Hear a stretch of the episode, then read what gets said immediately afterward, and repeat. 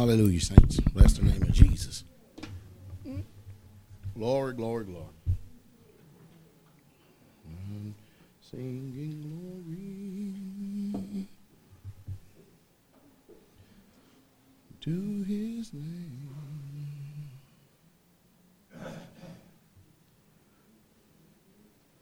Glory to his name. Singing glory. Mm, Glory, glory, glory, glory. Glory to his name.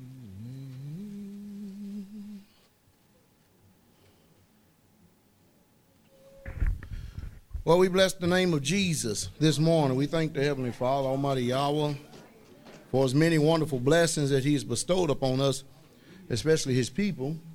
Um, now we live in knowledge and understanding, and not only the knowledge with understanding, but the know how to put it all together. Um, he's truly merciful and he is worthy to be praised. That he is, without a shadow of a doubt. And of course, everyone that is born again of his spirit understands that type of language. They understand the communication of the spirit. Because it's only when you spend time with him that you develop a personal relationship with him, and and when you get close to him, um, words like that magnify and it, and it goes deep down into the soul. They penetrate. Really do at the hearing of it because it's just like a memory. It always takes you back to the time that you spend with him. Looking for the opportunity to spend more time with him again, just like we're going to do this morning. Because Jesus said, You learn of me, for my yoke is easy and my burden is light. Didn't he say that? And that's why we're here this morning. We bless the name of Jesus. Heavenly Father, we do thank you for this beautiful Sabbath day. We do ask the blessings of the word upon the hearers, their ears. Give us great understanding of your truth, your word. These sayings sink deep down in our heart that we conform more to your image and die to ourselves. We give you the glory for all things and live for you and be the lights that beacon and shine in a dark world. In the mighty name of Jesus, amen. Hallelujah. We're going to go ahead and get started. I'm not going to be here long because I have some teaching to do this morning, okay? So I have I've got to teach this morning, okay? All right? Hallelujah. I mean, preaching is a, a dynamic. People don't a lot of people don't understand how wore out you get preaching. Of course, my teaching sometimes ends up in preaching. Um, I don't know what. Praise the Lord. The one thing the enemy of our soul has always done is always try to keep us from uh, the truth of God's word. He knows that it's virtually impossible to enslave a Bible believing people. Because once God's people get a taste of freedom and truth and understand His word, um, that taste will bring about a desire to be even be more free, to put a light on every dark area that we may be deceived in. Because there's one thing about the truth you shall know it, and it, the truth, shall set you free. And that freedom is, is, is freedom to be able to learn how to love your God, to live for Him. Because truly, the only time when you're really truly free in His life is when you're able to obey the King. When you're able to keep His commandment, then you understand. Then you understand how merciful He is. When you're able to obey Him. But that comes at a price. There is a cost for obedience. Hallelujah. God used the prophets, the law, He used the Messiah Himself, Jesus, and He used the apostles to teach us. And throughout the phases, down through the angles of time of God teaching His people, no doubt we can see um, the victories and the faults, the defeats of our people as this history book has spoken to us. And it's for us to learn from the mistakes of the past so that we don't turn around and rehash the same things. Not only that, we're here for a particular reason. We're here not just to repent of our sins and to be saved, brothers and sisters. There is something else in this process of what we're doing right now. You may not be informed of it. If not, it's a word that's um, hardly ever used in our time today. But yet and still, the, it is so viable, it's so true, and it's so right. You see, God did many miracle signs and wonders through the prophets. Uh, he demonstrated his ability and his power through his men of God. Then he himself come down and showed um, how that he, in spite of sin, could be merciful to people who needed mercy. Now, make no mistake about it, God is only merciful, and He only shows mercy to who He will. That's why it's very vital and important for us to read and understand the Word of God. Because Jesus never said anything contrary to the Scriptures. And so, if there is something, some notion, some doctrine, some theological point or position that may try to change your point of view to what God's Word says, and try to say that things have turned different from the old covenant to the new covenant, then you have to be careful of the spirit that you're listening from. Because Jesus said emphatically with his own words that think not that I come to destroy the law or the prophets. I came not to destroy, but to fulfill. Paul told us in the book of Romans that the law is holy and is just and it is good. And so we continually echo the people that have gone before us to pound the law, the holy law of God, into our minds. Because remember, he told the prophet Jeremiah that he was going to write his law in our inward parts. Is that right? And then he confirmed it again in the book of Hebrews. Is that right? He confirmed in the book of Hebrews, the book of Romans, and all the Gospels.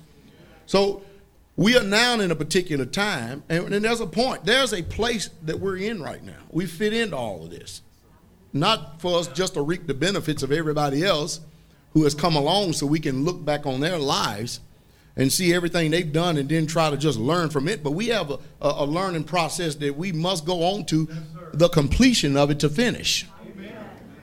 And you wouldn't believe how many people avoid this process, hate this process. Hallelujah.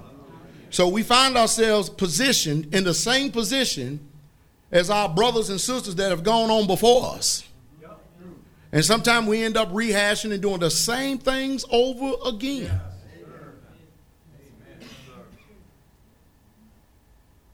But God was showing his law and he was demonstrating his power and ability of how that he would destroy anyone that would spurn, despise, and come against his word, his law, his ways, his statutes. Then he showed mercy. He showed mercy on an unparalleled scale when Jesus came.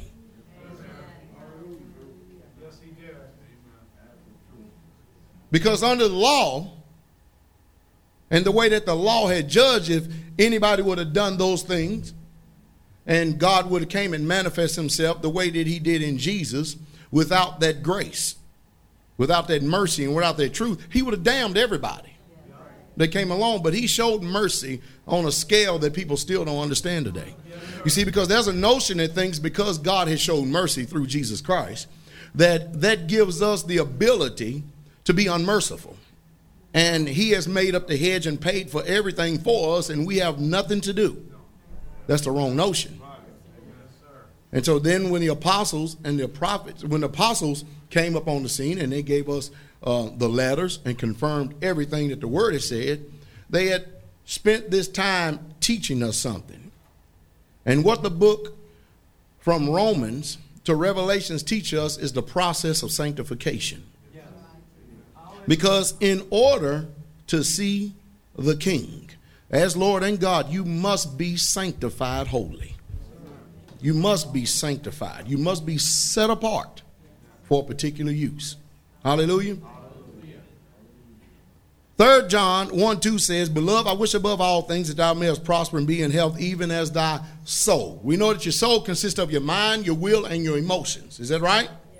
Now, just as much as there's a wish for um, God to prosper, there's also a curse if we do not do everything that the book says. Hallelujah. So we find ourselves in a time where some way, somehow, man is disconnected from the spiritual realm. Nothing is spiritual. The only thing that people can spiritualize today is witchcraft, uh, demonic um, movies, uh, playing with Ouija boards. Uh, you know everything that that you know they consider to be spiritual, the New Age movement. But the church in itself has no power. At least they think that. And of course, when you look at the expression of the assembly, the people of God, uh, they're pretty much too, true in application, because the majority of people that you believe that call themselves believers or Christians have little or no power at all. Hallelujah. Now, when God gave us the Holy Ghost, He gave us the power and the ability to resist sin. Hallelujah. And not only to resist sin, but to overcome sin. Is that right? So, the direction I'm going, and by starting off with this verse right here, is, is letting us know clearly, which we already know, um, because I told us that at the beginning of this year, we, we got a certain way, a direction we're going. Uh, we, we've got to go um, uh, deeper. Um, I, I, wish it wasn't true that when we learn something, it's put away and then we end up going back and um, rehashing some of the same things over and over again uh, because we forget how vindictive the flesh is. We forget the power that how much power that the flesh has. Uh, and so sometimes when we receive truth, we um, put ourselves into some passive mindset to think that since we know it now, we've overcome it and, and we no longer practice being sanctified. Hallelujah. But the greatest deliverance is truth. So we live in a time where, you know, there are many spiritual blocks to healing. Just like every disease has a spiritual root. Is that right? Now, freedom at any in, in, in any circumstance always comes with conditions. Freedom always comes with condition. And that first condition is obedience. Because if we were so free, we would not be looking for deliverance. If we were so free, we would not be searching for truth that can set you free. Is that right? So the reason why the church is suffering today, or the assembly is suffering today, is because of, of their refusal to change their mind. Hallelujah. When you refuse to, to be sanctified, when you refuse to be holy, because without sanctification, there is no true holiness. And without true holiness, uh, you can't be sanctified. Uh, Hebrews 12 14 says, Follow peace with all men and holiness, without which no man shall see the Lord. So when we look at our lives and we look at the lives of others, how many people are truly following this peace and holiness with all men? Because scripture says if, if you don't do this, you, you're not going to see the Lord. Is that right? God's way of dealing with us is through the heart. That's the way he's always dealt with his people. He's, he, he deals with us through the heart. That's why he said, I'm going to write my laws in your inward parts. The heart, which you can also connect with the spirit. And um, there's one thing that, that, out of the many things that we do, but it is obvious that if your mind is not transformed, your heart can't be transformed. Am I making sense? So if you leave your mind unguarded, then your heart is not going to be guarded by the word. That's true. Amen. Hallelujah. Hallelujah. It's not going to be guarded, brothers and sisters. So it is our job to make sure that we are at work immersing ourselves, our mind, with the Word of God, because if we don't, we have no defense for this world that we're in. We were all born in sin. shaping in iniquity. And since we were all born in sin, shaping in iniquity, do you understand the level of degradation that each one of us and the, the, uh, the given the opportunity that we could all fall to? Do you understand and realize that there are certain things that we have yet been honest to ourselves about, that we have yet tapped into? And I've often expressed that those are the things that disturb me more than anything. That's the reason why God teaches us in His Word that we need to always be watchful. Because we got an enemy, an enemy that is an adversary. And he doesn't turn lines loose upon us and chase us down and try to devour us naturally. But the Bible says he, he is as a roaring lion. And he's always lurking, always walking, seeking whom he may devour. But he mostly trusts in you giving place to the thoughts that is submitted to the mind to give him legal ground and the ability to be able to overcome you through the deceitful means of the communication of everything that enters into your mind is your own thoughts. You know, there's this notion out there, people say, if I think it, I might as well do it. And of course, when the people are not taught, they have no choice but to be deceived. Believe it or not, there's a notion out there that people actually believe that if they think something wrong, that they're actually sinning. And the Bible, that could be nothing further from the truth. The Bible does not teach that. You have no control over the thoughts that enter into your mind, but you do have control over the thoughts you get placed to. That's why it takes the Holy Spirit. It takes the power of the Holy Ghost because He's the only one that can break the realm of this flesh and give us an awareness to know what's really going on. Because the Bible clearly tells that the weapons of our warfare they are not cardinal as ye suppose, but they're mighty through God, through the to the pulling down of strongholds. And there's nothing that's got so many people captive as the stronghold of perverted thoughts, satanic thoughts, the evil, wicked way of the flesh that constantly constantly opposes and fight against the law of God. It wars constantly against the spirit of our mind.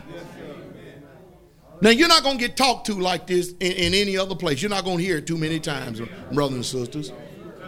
The Holy Ghost ministered to this because he said in his word, Blessed are those which hunger and thirst after righteousness. Those are the blessed ones. For they shall be filled. Filled what? They're going to be filled with righteousness. They're going to be filled with truth.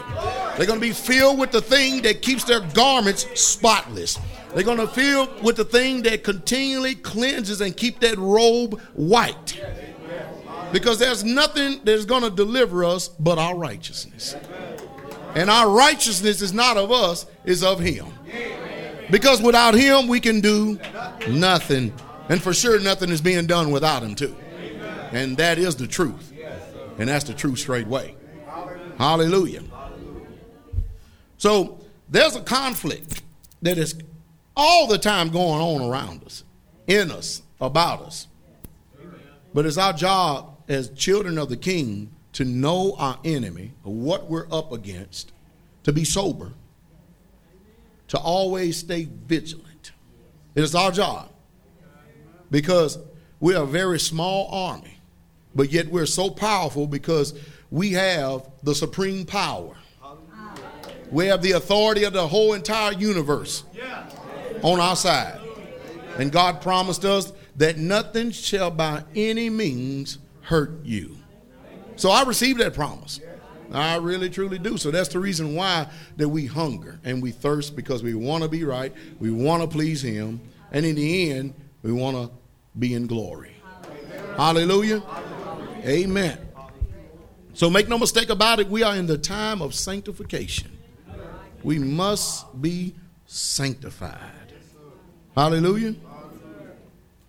Everyone is good at expressing their own personal feelings and their own personal thoughts and their own personal opinion about things.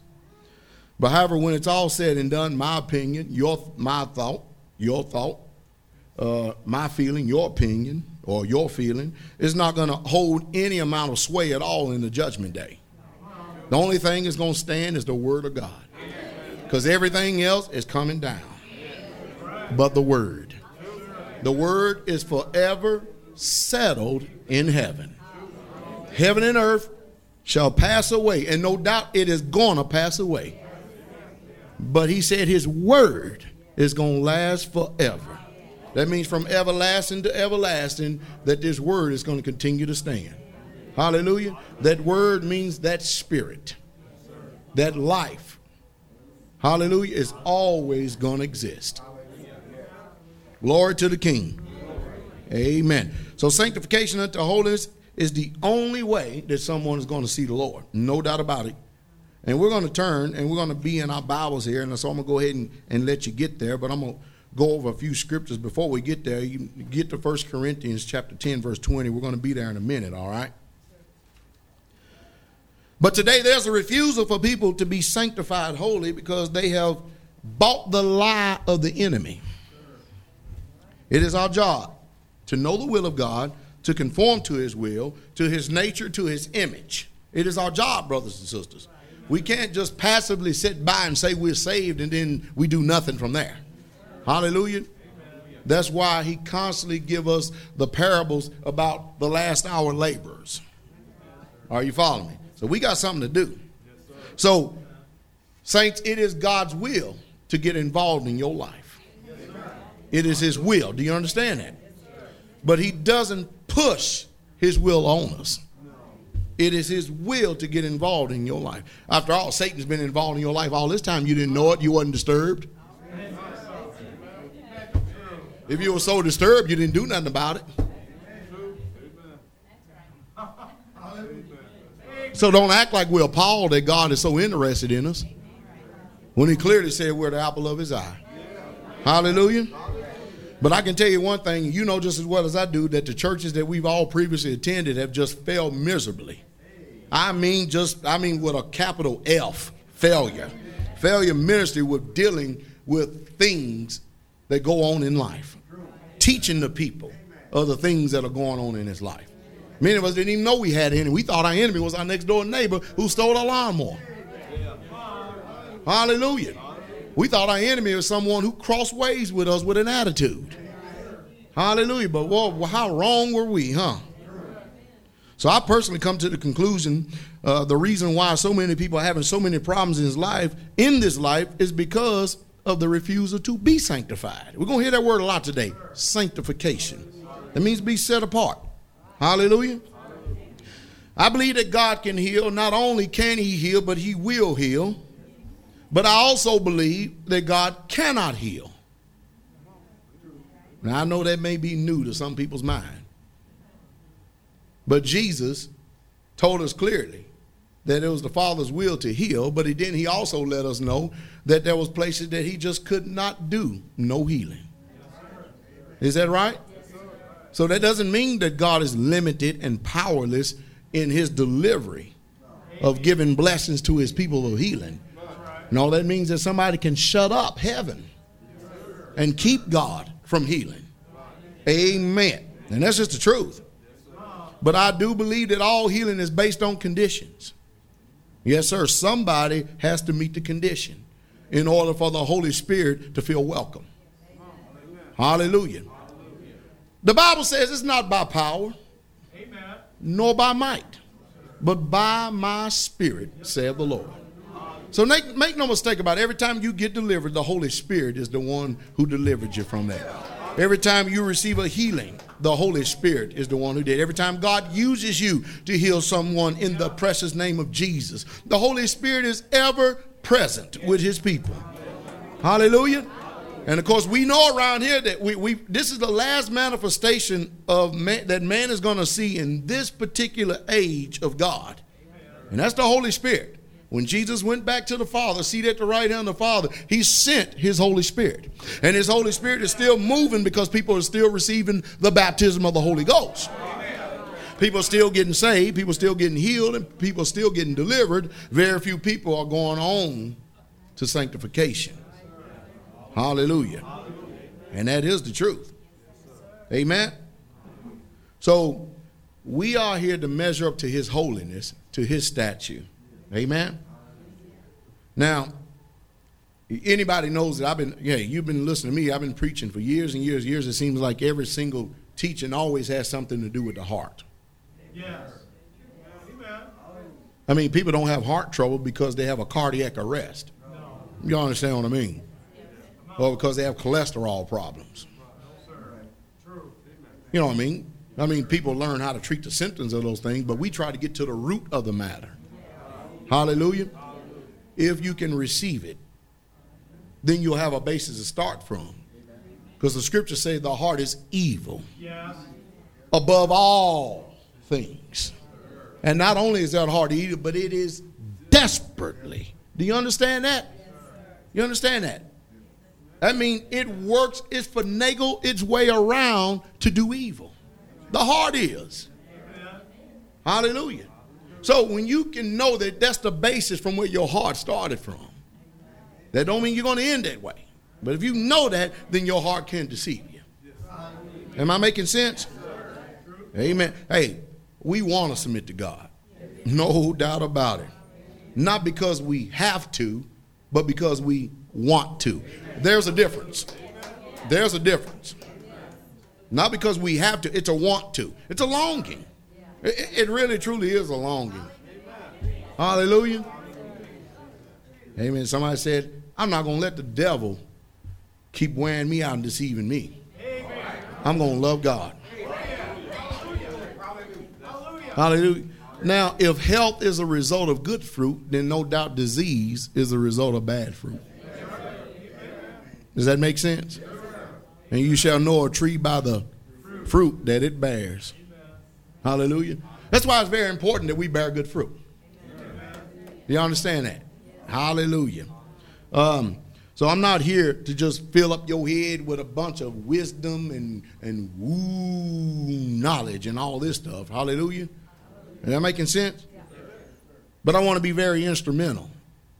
I want to make sure that I deliver words of power and strength that's going to influence a change in our lives continually. Am I making sense? We're here because we want to be changed. And that transformation is always going to be for the better when we're learning about the king's ways. Because, saints, we're on the king's highway. We're truly on the king's highway.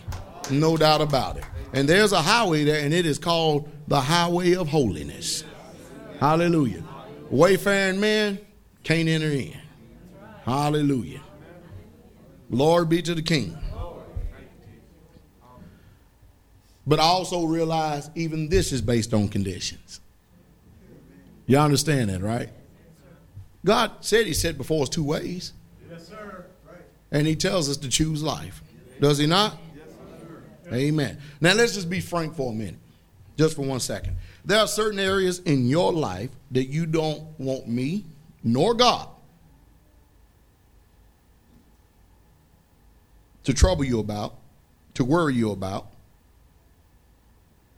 And don't worry, I won't do anything about it either.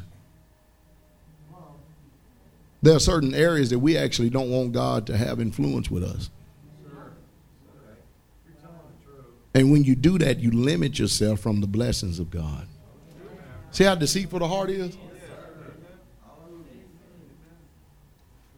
I just got finished talking to a so called figurehead yesterday who deemed themselves to be uh, very worthy and very high minded when it comes to the education and knowledge of this world, but yet when it comes to the knowledge of God, he was a fool. And we had a very difficult time trying to understand each other. So I had to let him know it wasn't me that was having a difficult time understanding. It was him having a difficult time understanding because I understood where he was coming from. Because I've been where he's been before.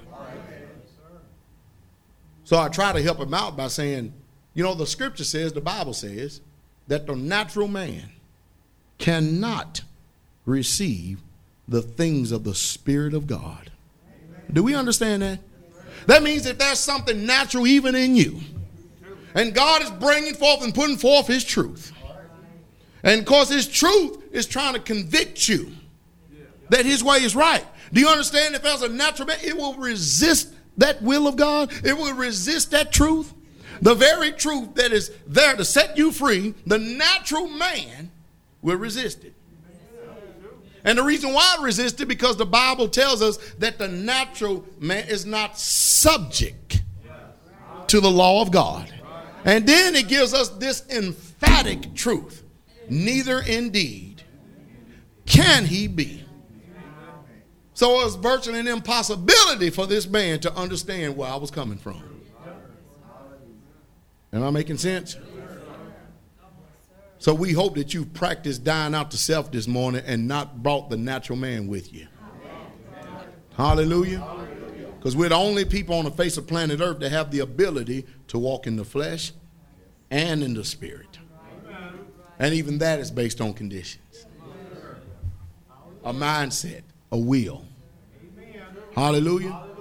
Glory be to the King. Amen. Have you ever seen a person repent, but they really didn't mean it, but they did repent? You ever seen that before? Again, we know what that is, don't we? We're just you're just basically dealing with someone who wants relief for their present situation and circumstance. They understand that their situation is very hostile and they don't like it.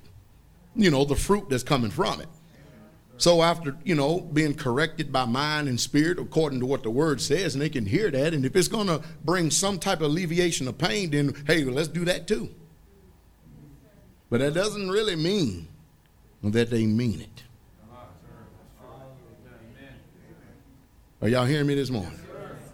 Make sure you don't ever get caught up in that deceitful heart. You see how that see how that heart is? It is something, huh? It really truly is something.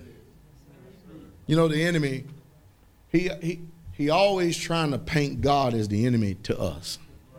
He, he is always doing that. Like God is, is, is there to withhold something from us. Every time, every time that God is trying to deliver us from something, the enemy throws up this, this big old sheet of rules and regulations that God is so called trying to bind us by. But then when you understand the truth of it, you go, Well, God, give me them rules and regulations. because I've been a fool all this time obeying these rules and regulations. and all I got is misery, death, and hell and pain. So once you get a taste of God's rules and regulations, you find out now, wait a minute, ain't nothing wrong with these rules, nothing wrong with these regulations either. Hallelujah. Because you know the enemy, he definitely don't want you to go over to that because then you're going to find out who you've been serving all this time. Hallelujah. Amen. But I can't tell you how many times I've seen tears fall from people's faces. And they express remorse for change. But there's no internal change, not on the inside. You know just as well as I do, there's no such thing as straddling the fence, playing both sides of the field. So, with that in mind, we're going to take a look at God's attitude towards certain things. Uh, you stick with 1 Corinthians 10 20 because I'm going to read two scriptures here and I'm going right to there, okay? Acts 3.19 says, Repent ye therefore, and listen to this, and be converted. Did y'all hear that? Repent ye therefore, and be converted. There's a reason that your sins may be blotted out and when the times of refreshing shall come from the presence of the Lord. Amen. Matthew 6 24 says, And no man can serve two masters. For either you will hate the one and love the other, or else he will hold to the one and despise the other. And I'm sure that y'all agree with me. I despise Satan. I hate him with every tissue, every fabric, every fiber, every spiritual of my being. I know he's for death and Jesus for life. And I love life. Hallelujah. You cannot serve God and man. 1 Corinthians 10 20 says, But I say that the things of the Gentiles, the things which the Gentiles sacrifice, watch this now, they sacrifice to devils and not to God. And I would not that ye should have fellowship with devils. So God doesn't want us to have what? Fellowship with what? Devils. Is that right? You cannot drink of the cup of the Lord and the cup of the devils. You cannot be partaker with the Lord's table and of the table of the devils. Amen. We understand this kind of talk. Amen. We understand this kind of language. Do we provoke the Lord to jealousy? Are we stronger than He? And the answer to both of those is an emphatically no. No. Is that right? Amen. 1 Corinthians 12, 2. Know ye that ye were Gentiles, carried away unto these dumb idols, even as ye were led. And of course, we all know what many of those idols were. They don't call them idols today. It makes no difference what they don't call them today. The fact of the matter is, they're still idols. Statues of Mary is an idol. A cross is an idol. We were carried away with them dumb idols. Putting up a Christmas tree is an idol. Amen. Getting Easter basket, that's an idol. Yes, sir. Make amen. Praying to dead saints and images to dead saints, that's an idol. Yes, sir. Yes, ma'am. And I know it just tears down everything that we um, so-called believed in, but it's still the truth, brother and sister. It's just still the truth. Amen. All men die. All men die, and all men will, will come to the judgment. Yes, sir. Yes, ma'am. And God has prepared a glorious life for those that love Him and obey Him. Do you understand that? He's prepared a glorious life, not only in the world to come, but even now. A glorious life. See, a lot of people don't understand that even though we're in the world, we're not of the world. They can't understand that the kingdom of God is resting, ruling, reigning, and abiding in us. How do you define peace for someone who's never experienced it and don't know what it means? Hallelujah. Hebrews 9:27 tells us that as it is appointed unto all men, look, unto men once to die, as it is appointed unto men once to die, but after this, the judgment. Did y'all hear that? Everybody's going to be judged by the eternal Most High, the King of Glory, Almighty Yahweh. Elohim Elohim. Do y'all hear me? Gonna be judged by. That's the truth. Every spirit. Now, watch this. In Isaiah 64 4, the scripture says, For since the beginning of the world, men have not heard nor perceived by the ear, neither have the eye seen, O God, besides thee, what he hath prepared for him that waiteth for him. Did y'all hear that? Now we're going to go over to the new covenant and see them repeating what the prophet said. 1 Corinthians 2 9 says, But as it is written, did y'all hear that? I have not seen, nor ear heard, neither hath it entered into the heart of man the things which God hath prepared for them that love him. So that waiting on him is the ones who love him because the ones who love him, they wait on him. They wait patiently for him. Because everyone that is born again, they have a spirit in them that groaneth and travaileth. Hallelujah. Waiting for the departure, waiting for the change of our bodies. There's something on the inside. That's why God gave us the Holy Ghost. He put a longing deep down inside of us to be with the one who created us. I tell you, it's just a love affair. I really tell you, it really truly is. There's something about when someone is born again, you mention the name of Jesus, something, it's just like electric go through you. Every, it's like electric it's like uh, uh when your favorite song comes on. Hallelujah. Something just stirs you up. Oh, hallelujah. That's what it does with me. Hallelujah. And of course, he, he, he bore witness with us. That he said that his spirit is bearing witness with our spirit. That we are the sons of God. You can say Jesus to some people don't mean nothing. Now you understand that Paul did say there will be another Jesus that people talk about, and it has no no effect at all on the psyche or the conscience of man huh? but the ones who know him. What an impression he always leaves. Isn't that the truth? The first date and every date in between is always a good date. Hallelujah. But let me go on here in 1 Corinthians chapter 2. I'm going to read verse 10 now. Look what it says. But God had revealed them unto us by his what?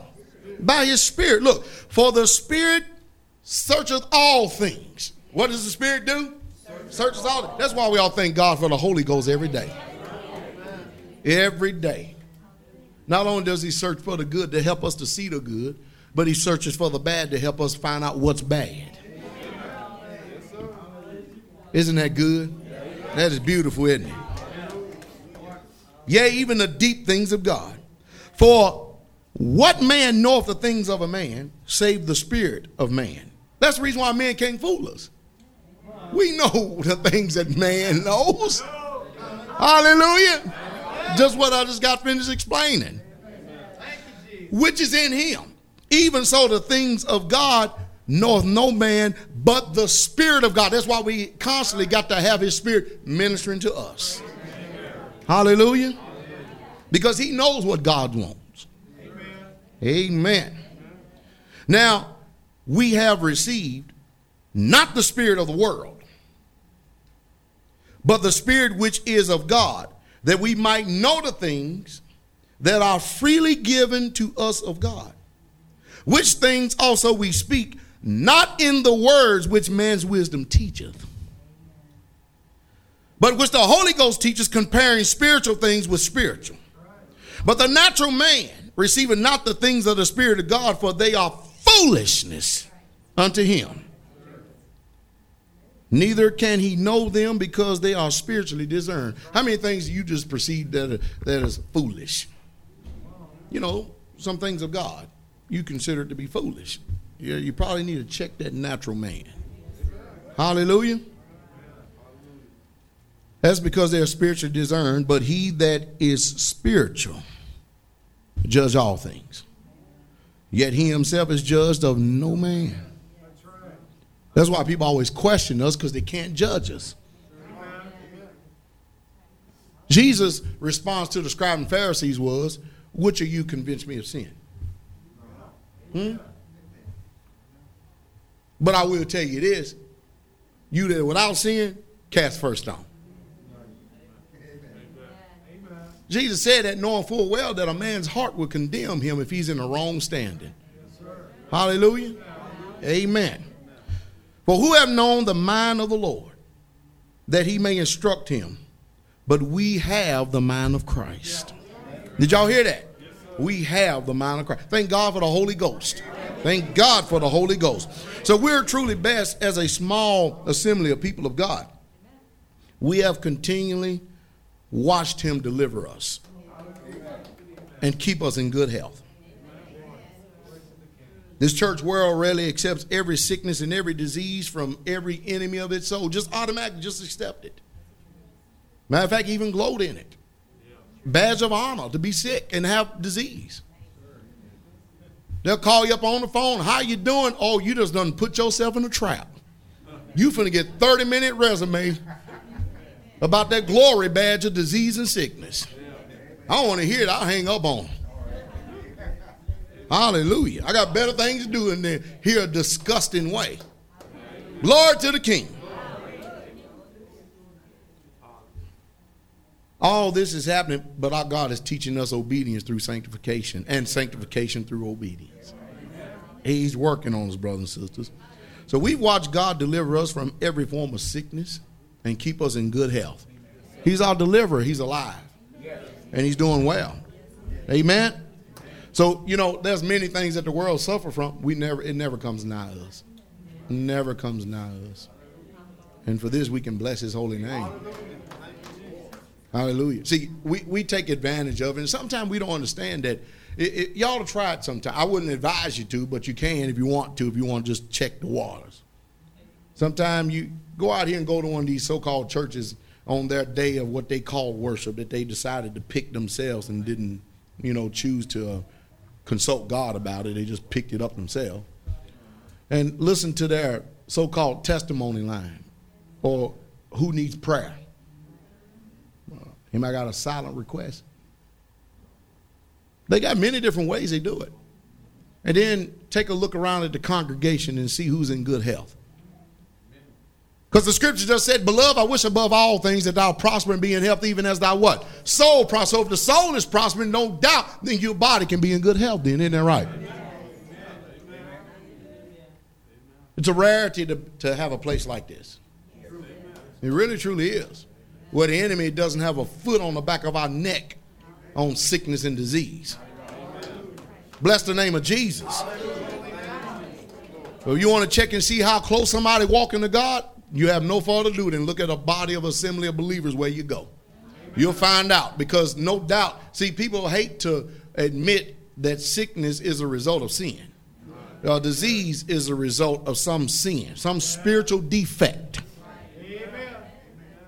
Hallelujah. Was that a hard pill or a crow to swallow? It is the truth, though. Hallelujah. It is the truth. Because if that wasn't the truth, if it wasn't, let's just say if it wasn't the truth, then why come we're not blessed with a bunch of disease and sickness then? Wouldn't we all like to be blessed with a bunch of diseases? Wouldn't we all like to be blessed with a bunch of sickness if God is, is putting it on everybody? You think we ought to have a prayer session up here and ask God to fill us up with some diseases and sickness so we can feel sanctified like everybody else? Everybody shaking their head on that one, boy. Uh-uh, man, I don't want no parts of that. Well, then it can't be the blessings of God if people are that way, then. I believe the blessings of God are good health, a sound mind. Glory be to the King. Hallelujah. Amen. Not oppression, but people who are obsessed with Jesus.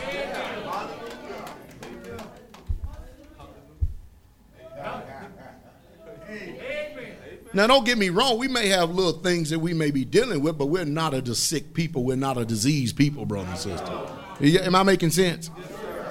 See, if I don't clarify that, boy, somebody could be giving place to the enemy. You know, a lot of times, a lot of times, you, you know, remember, the eyes is wonder to the soul. And because God instructed me is be not afraid of their faces. So sometimes I say something, the communication of the countenance does this. What do you think that's doing? You ain't concerned about what I'm saying. There's something else going on in there. I've been doing this a long time, brothers and sisters. Remember, I used to sit right there.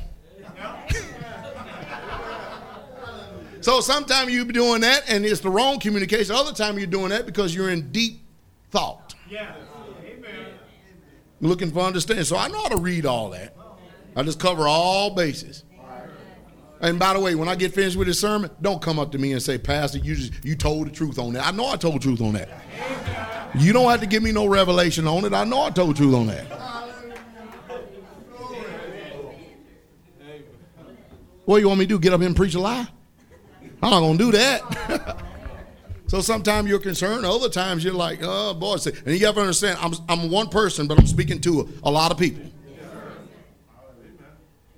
Somebody said, Boy, I tell you, when you said that, ooh, it, it, it hit me, and I thought you just meant that for me. I did. Is that the way the Holy Spirit ministered to you?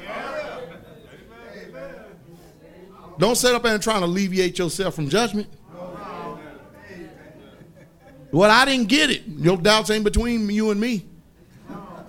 That's between you and God, and that's none of my business. Well, I need to understand it and move yourself. Somebody say amen. amen. Now, Pastor you playing these psychological games. Well, no, I ain't either.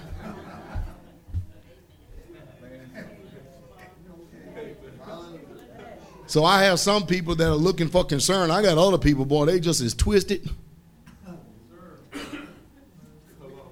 But you said that. Yeah, I did say that, but I didn't mean it that way. Uh oh. Praise the Lord. Amen. But with freedom comes great responsibility. Amen. Great, great, great, great responsibility. Resisting the devil requires an effort. You can't be passive resisting the devil, Russell. And the devil ain't say, I rebuke you, devil, and didn't leave it at that. No, it's some effort involved, brothers and sisters. It is some effort involved. Hallelujah. And it does require obedience to God.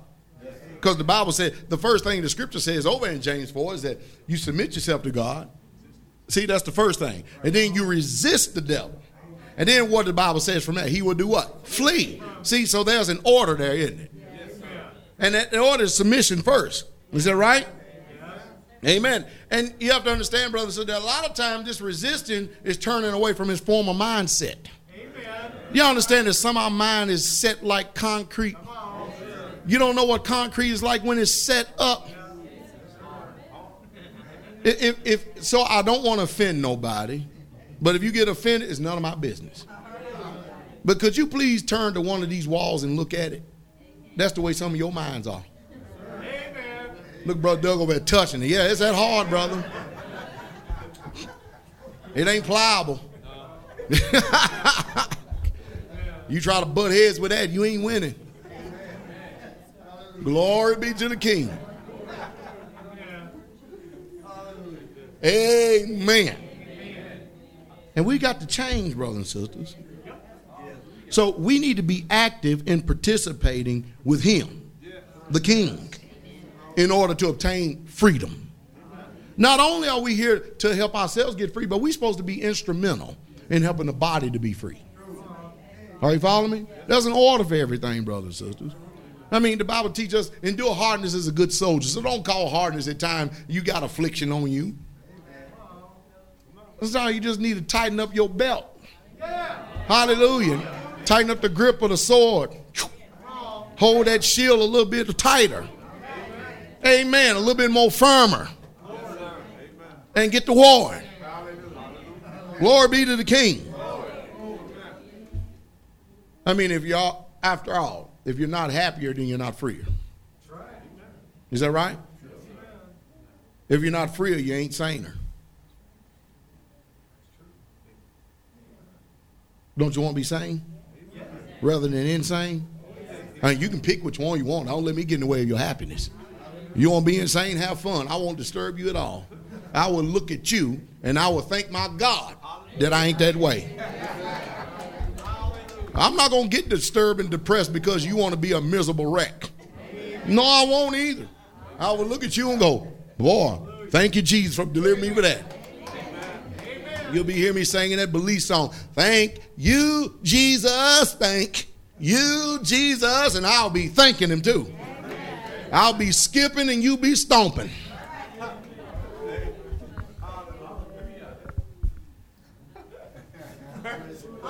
Isn't everybody happy? Hallelujah.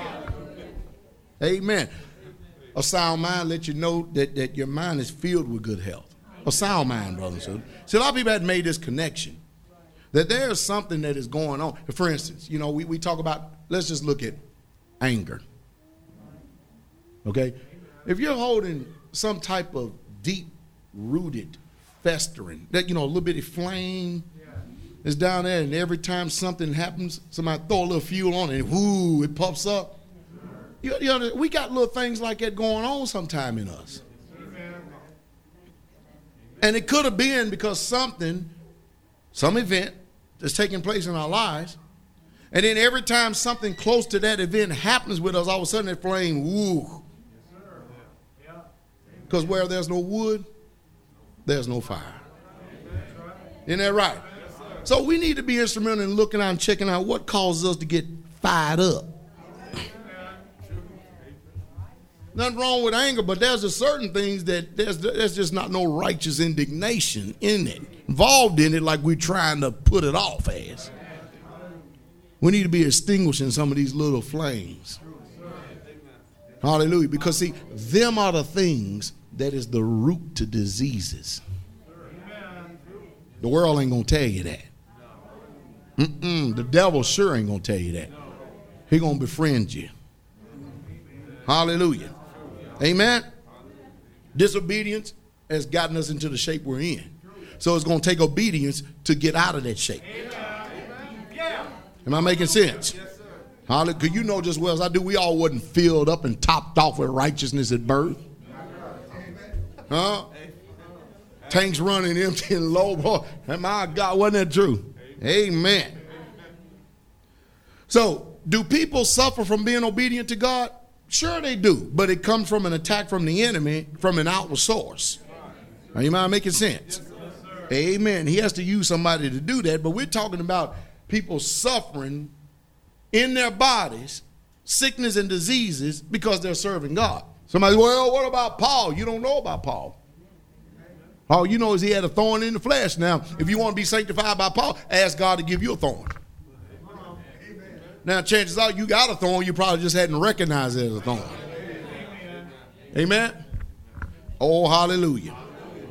Lord be to the King. But the word repentance in our time has become a cuss word. It's a forbidden word in most assemblies today. Repent what I need to repent for. And I go, that's your problem right there. That's the reason why you need to repent. that's the reason why you need to repent.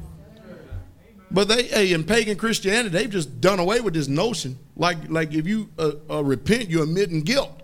No duh. you got that right.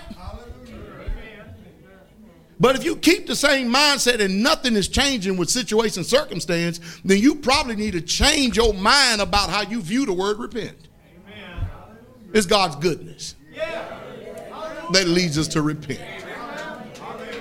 See, the way that the scripture has it, so it is good whenever God allows us to repent. See, the way I view repentance, now you can pick any way you want to, but I just happen to think that my way after doing much study is right. The way I review repenting is that after I had read that it's God goodness that allows me to repent.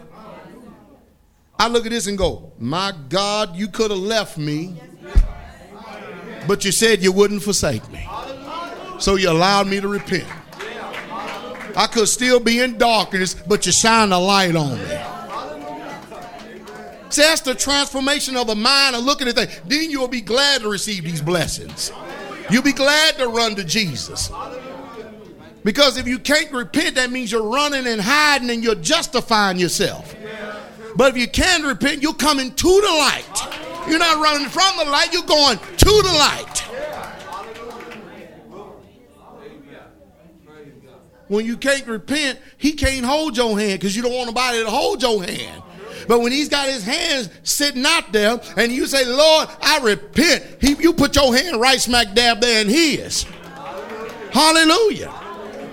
That's the reason why we need to be instrumental in knowing what this word says. Because many people, by fleshly ways and false teachings, take things different ways. But when you look at it the way the word says right here, then it's a glorious and it's a joyous thing to lead you to repentance. So, yeah, God is good. And He's good all the time. And it is His goodness that leads me to repent. That's why we teach people wow, you discovered a wicked way you didn't know it, been deceived by it all that time. Learn how to say hallelujah. Learn how to say thank you, Jesus. Learn how that he see he bought you out of darkness. Don't go over and get on into a miserable wreck and get into a state of depression because you didn't you wasn't as righteous as Jesus like you thought you was. I don't see you walking six inches above the ground. I don't see no halos following you around your head. Come on. You mean you're disturbed because you wasn't righteous in every point? Praise the Lord. I got something to work on. I heard Spirit say, Leave me alone. I said, Okay, good. I'm to leave you alone.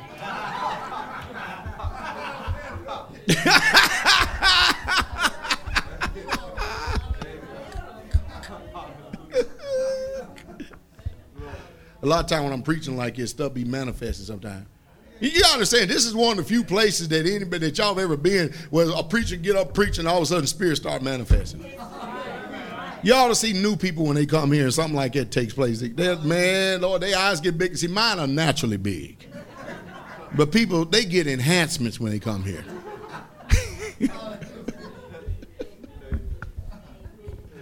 Me and Sister Ashley was over there arguing one day about who eyes were bigger. She said, Mine bigger than y'all. And I said, I ain't gonna argue with you.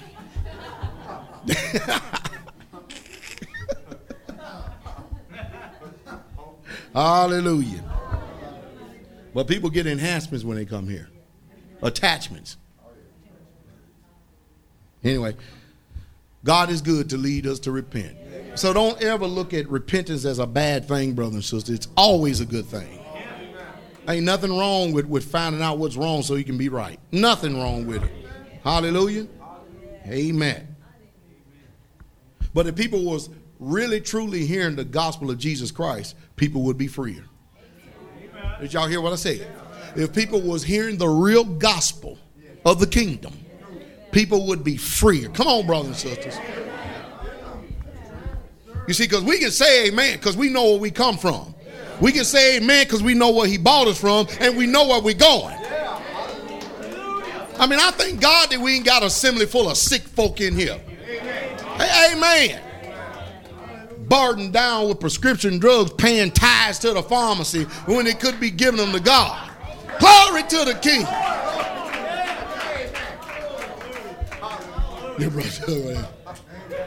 Amen. I think it's a beautiful thing. And I thundered it loud. If people were serving Jesus Christ, if they were obeying the gospel, this gospel of the kingdom that should be preached unto all men, into all the world, then no doubt if they were hearing from the real Jesus, people would be freer. Hallelujah. Glory to the King. So we're going to talk about that today. We know that the scripture says in Exodus 15 26, and this is what God said If thou wilt diligently hearken unto the voice of the Lord thy God, and will do that which is right in his sight, and will give ear to his commandments, and keep all his statutes, I will put none of these diseases upon thee which I have brought upon the Egyptians, for I am the Lord thy God that healeth thee. Amen. Now let's go over to Ezekiel real quick. The 18th chapter, all right? We're going to be here just for a second. We're going to Ezekiel 18. I had one guy tell me when I was turning over here to read Ezekiel, he said, Don't get too far from the New Testament. I said, I'm, I'm right next door.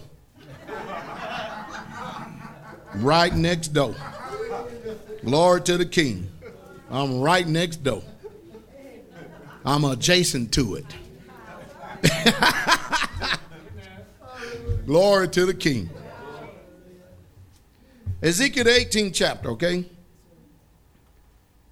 Now, here we read scriptures, you know, the, the scriptures right here, because scriptures are given to us for, for profit, for correction, for instruction in righteousness. Is that right? Is that right? That's what they're there for. Amen? Lord the King. And we want to be right. I don't know anybody who's really truly born again want to live in wrong and be wrong and just stay wrong. I don't know anybody who got a real true heart to God want to do that. We want our garments spotless. Is that right? Amen. But believe it or not, we live in a time that people actually believe that God is unfair to them. Sometimes we live in such deceitful times that people will not even express it, but if you just watch their actions. They ain't got to say anything. That's why I, am all the time telling you, you need to pay attention to things people do and what they don't do. You discern, exercise your senses to discern good and evil. If you only know good and you don't know evil, your discernment is not too keen. Amen. Amen. Amen. People do certain things and then they don't do certain things. So you need to know if you see somebody doing something, what spirit they are of. And if they're not doing it, you need to know what spirit they are. And the first person you look at is the one you see in the mirror in the morning. Because everybody else ain't deceiving you. It's that person in the mirror. That's the biggest deceiver that ever walked this earth.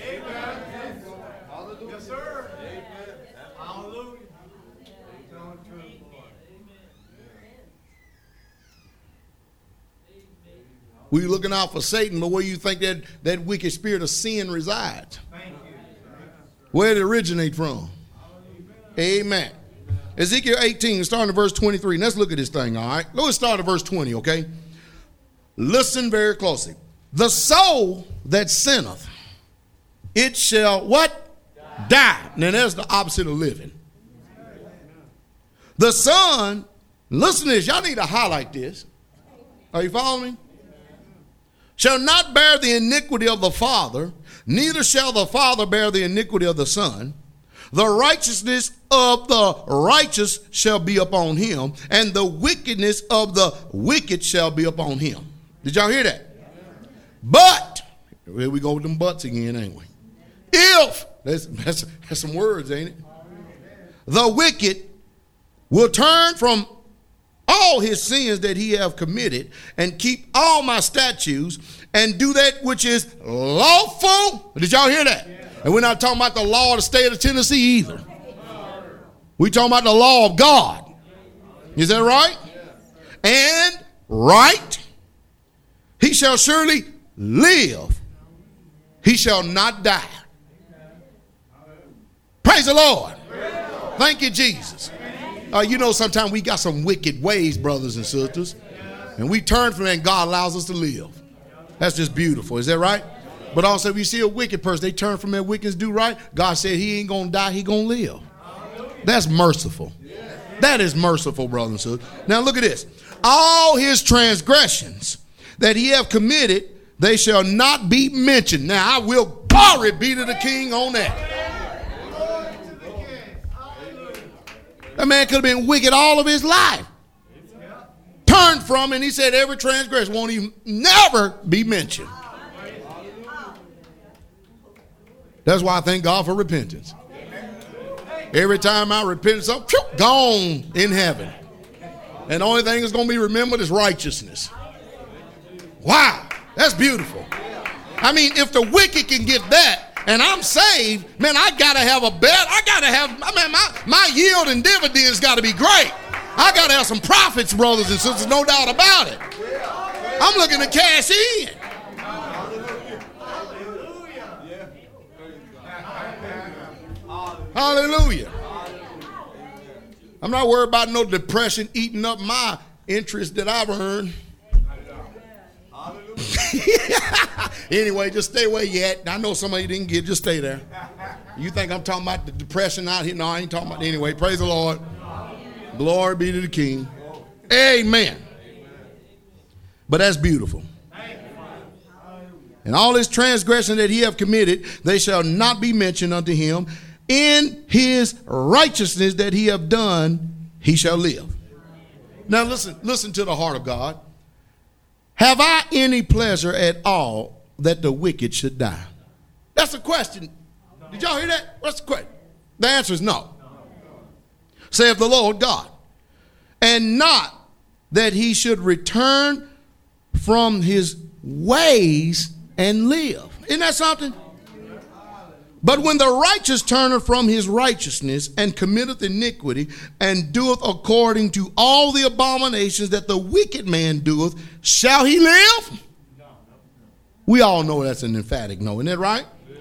Look what it says all his righteousness that he have done shall not be mentioned. So if it works the one way for the wicked, then all of his wickedness be forgiven, not never mentioned in day of judgment. Is that right? Then the righteous man, if he turned from righteousness, then all this righteous is going to be wiped away. Come on. There ain't no such thing as sitting up here one you pick one day gonna be good, another day gonna be bad, you're gonna try to make some balance and some scales.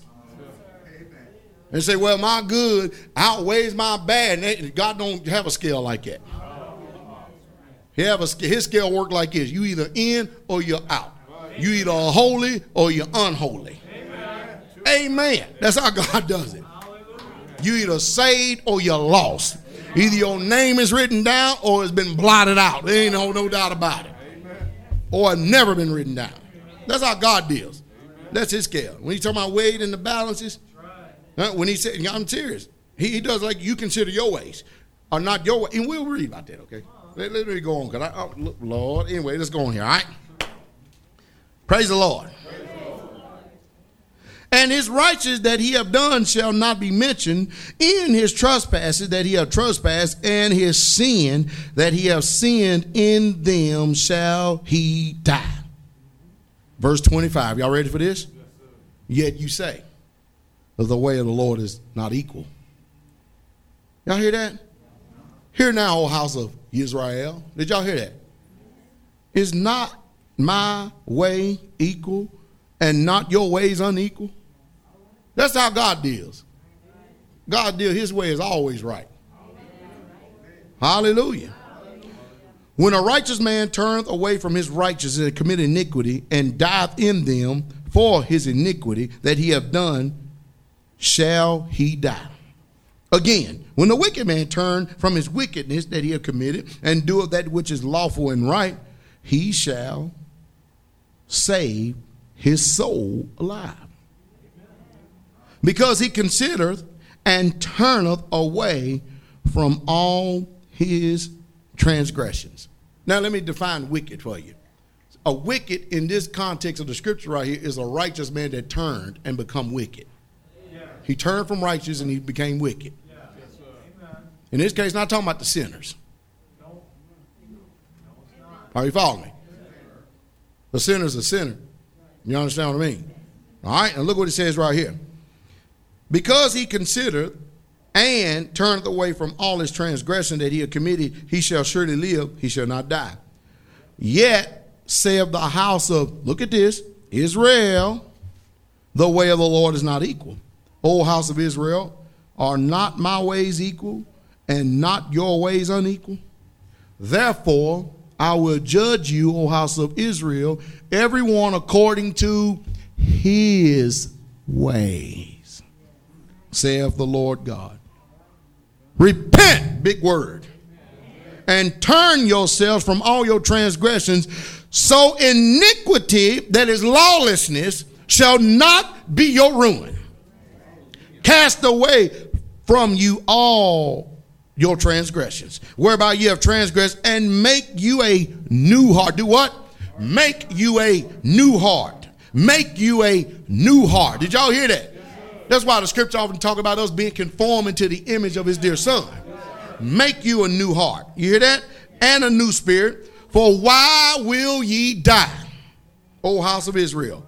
For I have no pleasure in the death of him that dies, saith the Lord.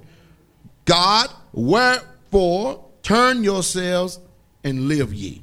Amen? Amen. You think God wants us to turn if there's now, 2 Peter 3 9 says, The Lord is not slack concerning his promises. As some men count slackness. And people do that. But his long suffering towards us, he is long what? Suffering. That means he is suffering long. See, a lot of people think that, that God is just long suffering. But no, he is suffering long, brothers and sisters. Suffering long towards us was. Not willing any should perish, but look, everybody do what? Come to repentance. The tap root for misunderstanding is the cause of the reason why people don't understand. Did y'all hear me? There's a misunderstanding, it's nothing but confusion. Is that right? Now, 2 Corinthians 7 1. You want to definitely keep this one because it says, Wherefore, having these promises, dearly beloved, this is an action. Let us cleanse ourselves from all filthiness of the flesh. Let us cleanse ourselves from all filthiness of the. Let us cleanse our action cleanse ourselves from all filthiness of the flesh and spirit. Look at this one perfecting holiness in the fear of God. Y'all understand holiness must be perfected? You understand that? You can't be going around bitter, full of hate, envy, jealousy, strife, and call yourself perfecting holiness. You can't be going around holding grudges, backbiting, tale bearing, and call yourself perfecting yourself in holiness? Do y'all understand this, brother and? You can't be speaking evil one to another and call yourself perfecting holiness in the fear of God. Because if you could see God standing right there in front of you, there's a lot of things we wouldn't be doing. There's a lot of ways we would be acting. Hallelujah, brothers and sisters. Am making sense? Holiness needs to be perfected in saints. Now, listen, I often have seen over the years um, many not receive healing or deliverances until they have submitted themselves to God. Yes, because it is based on condition. You know, that's why we spend so much time ministering. Because we want to see what could be the spiritual defect. What could be that breach that is keeping you from, from actually being in a good relationship where God can hear your prayer so you can't be healed. Is that making sense?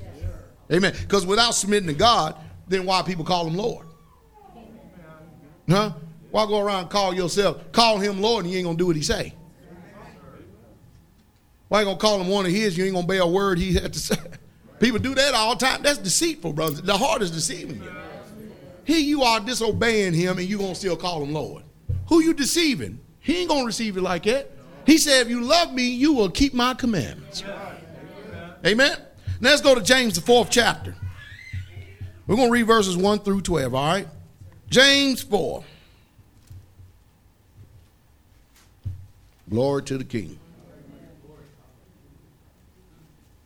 Man, my poor Bible. All right. Listen closely. From whence cometh wars and fighting among you? Now, is this talking to the world? It's talking to saints. Saints. Huh? Look what it says. They come not hence, even of your lust that war in your what? Members. Notice, it didn't say members just one individual. Members plural. Is that right? Now look what it says. Listen, ye lust and have not.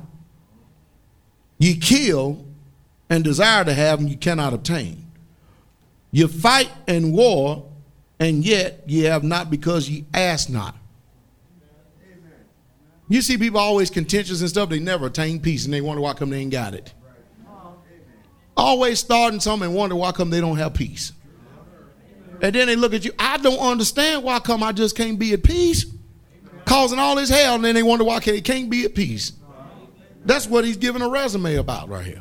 You fighting, you're warring, you're envying, you're doing all this stuff, and you wonder why. Amen. Amen. He gets into the prayer part too. Look what he says. Verse 3 Ye ask, and you receive not. Because ye ask amiss, that you may consume it on your own lust. You know, the world do that all the time. The world, what they'll do, and I mean world in Christians, world in believers today, what they'll do is is they'll be envious towards someone, or be contentious towards someone, or hate someone, or have despite in their heart towards someone, or just kind of not fond towards someone. And they'll get something material, and they're hoping that that material somehow, some way influences the psyche of the other to make them feel bad. Did I say something wrong? I just told on the devil again, didn't I? Yeah, he will. And that's what this world is doing out there. They're going, look, because of the things I got, I'm blessed. And so a lot of times you'll see people, they'll be driving around in this nice fancy car in order to make the person that they mad at feel bad. Don't tell me I'm wrong, brother, because I'm telling you, that's the way people do. That's the way people, I'm telling people do stuff like that. Huh? Yes, sir. Yes, ma'am. I told Sister Carol, I said, you know, next time we buy a car, you know what we're going to do? Y'all want to hear it? I said, hopefully my beard is like this. I, I, think that morning I won't get up and take a shower. I'll find my boots has got a hole in them. Put on some bib overalls. Maybe go out there and just kind of drop on the ground and roll around in a little bit of cow dung. Tell Carol to put a, one of her paint skirts on go to a fancy car dealer and see if they'll respect the persons. yeah, get that Will I not be judged that way? And does God not teach us to be respect the person? He, t- come on, do not be respect the person. Does not. We probably be standing out there on that car lot looking for that car for the next five hours.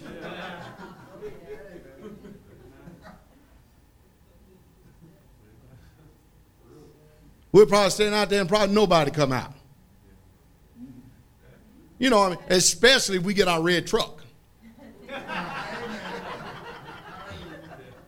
You don't drive up in a good vehicle, you get the red truck. I mean, if you're going to do it, you want to do it all the way. Isn't that right, brother? You get the red truck. Now, I know people can't see the red truck. Maybe brother saying a flash image up on the video so you can see our red truck. Hallelujah the red truck. And boy, we go down there like that, stop by a Subway, have me a Subway sandwich in hand, spilling out all over the place. Don't nobody come out there. Then the next day, we go out there all cleaned up. You know what I mean? Looking like what they would call civilized citizens. And drive up in the BMW. You know what I mean? Or the black truck. Then we have people rushing to come out. And that give me an opportunity to minister. I say, do y'all remember this man and this woman that was here yesterday? Had his old beat up red truck smell like it had cow dung all in it. Had on bib overalls and stuff, and, and the woman had holes in her little skirt and had paint all over it and stuff, and the, and the man looked just scrawled in, had a sandwich dripping all over the place. Yeah, I remember him. I said, man, what did he want? I don't know. He know they're to sing like a canary. And I go, you know who that man was? That was me.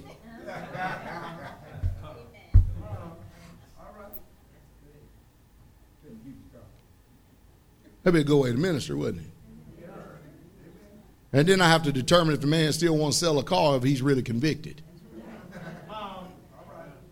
Look at him looking. I don't know how this stuff enters into my mind, but it just pops up though. This stuff like it pops up. Amen. Jesus did set up things like it all the time. He go sit on a well, and it was against the custom that day for a man to go sit on the well, knowing full well that a woman was coming to get some water. Because men didn't draw the water, women did. Oh, Lord. Let me, oh, wait a minute. I forget I'm talking to Americans.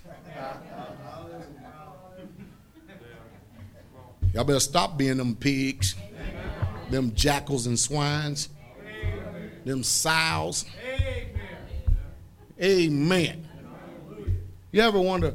Now, you know, Ham. Y'all know about the so called quote unquote curse of Ham. You know what I mean? You know it ain't true. But anyway, it's commonly believed out there. And I thought, how in the world do they associate swine with ham? You ever thought about it a minute? Think about it. How do you get a pig that is, the Bible says a swine, right? Some people call it a sow. Is that right? How you, how you get the name ham from it? I'm telling you, there's a concerted effort to destroy everything pure that is in the Bible. Look at them looking at me. Think about that. How you get that association? How does people get the association of when they're reading first, I mean, Acts, the 10th chapter, and you get all these manner four-footed beasts in there. It said all manner. Creeping things, wild things, everything. And the first thing people do is say, you see, God made the pig unclean.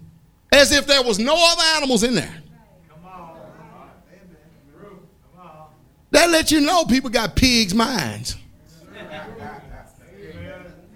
I mean, think about it. Whenever you talk about any subject, you talk about that, automatically the first thing that comes up is the swine. Justifying that they can eat it. That's a spirit. Y'all ain't never pay attention to that. And anything that ever comes up, when it comes about food in the Bible, they always justify the swine.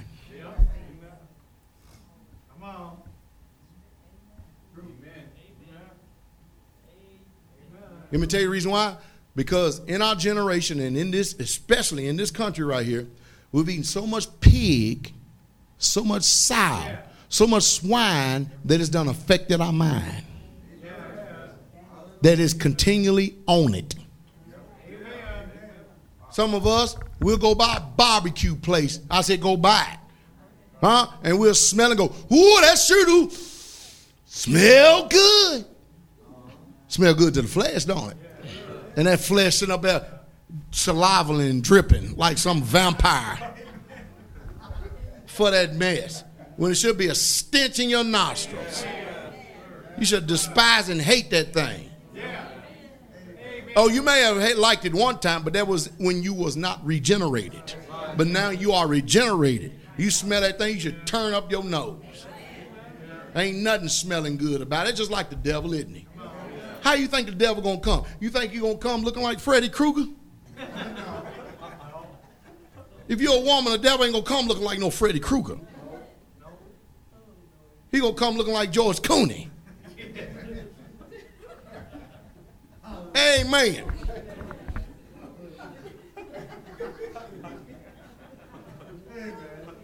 We bless the name of Jesus. Let me get back to the message. I could be messing up some people's psyche. You understand my speech?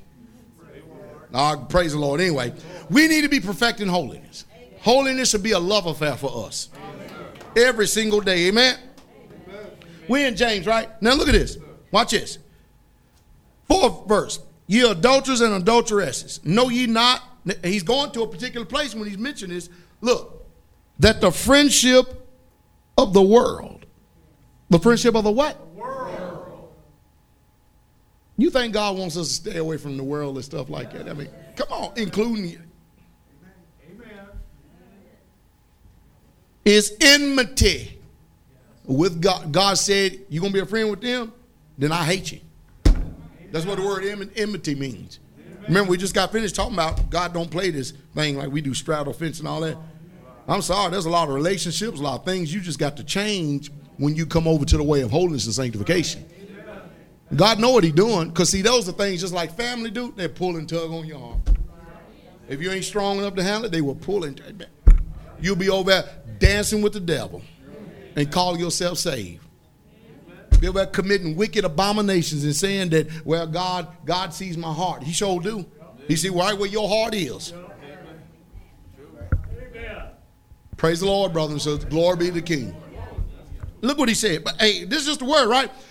Whosoever therefore will be a friend of the world is the enemy of God. That means mindset, brothers and sisters.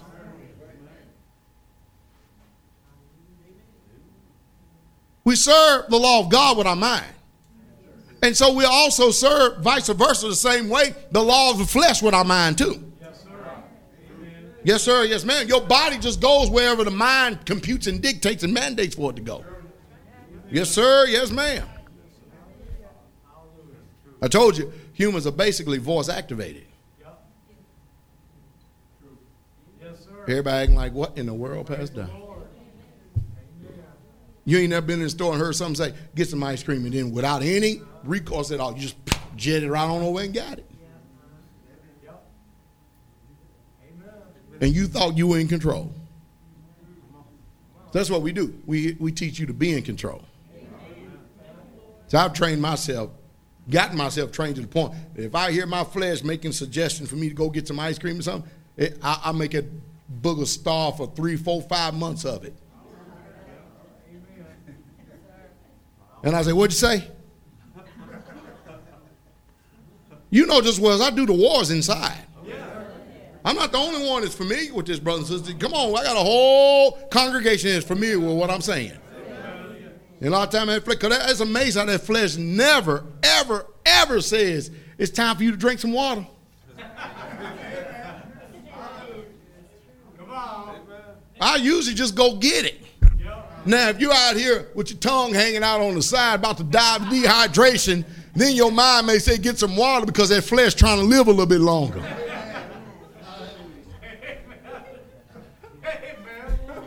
Praise the Lord. And then in that instance, I guess you could say it got some sense. But if it's got Kool Aid, pineapple, orange tea, green tea, water, what do you think that flesh gonna say? Look at Mercedes at Kool-Aid. That's what that flesh gonna do too. I'm serious. Have y'all ever saw me when I'm down here in the dining hall when we when we're eating and stuff? I'll go up there, and if you ever see me just stop for a moment up there at the dessert table, just sometime, just watch me, and I'll make sure today I perform with that in mind.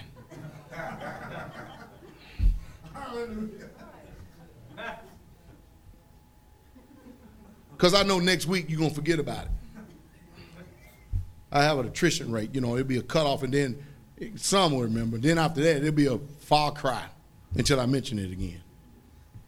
Amen. No, never mind. I'll leave you alone. But that's the reason why I do it. I go up there and stop for a reason because I'm waiting to see if I hear my body say anything. I told y'all this a thousand times. I'm the one that's controlling this thing. This thing been ruling me. It ruled me for 20. How long? When was I got filled with the Holy Spirit? 26, 25? Somewhere along in there. Um, that thing was ruling too long. And then every, every once in a while, it gets so called anointed and try to show up and deceive me. And then I have to beat it down again. So I've learned to beat my body and bring it into subjection. Y'all got it? I said I've learned. I ain't finished yet. I'm still learning. So I'll go up there now. I know that flesh hate me too, boy. I know it's, it's really hating me now because I've been eating oatmeal going on a month and a half. Every single morning. I know it, it is just a crying, just a moaning. Carol go, you want some oatmeal? And the flesh go, no. I go, yeah, give me some. I mean, it is. I'm serious. I'm brother and sister. I'm telling you the honest. I know y'all familiar with it. Y'all, come on, don't y'all flesh be talking sometime, trying to trying to bind you and mess you up. Go get that Snickers bar, Mercedes. Mercedes said, "Yes, sir."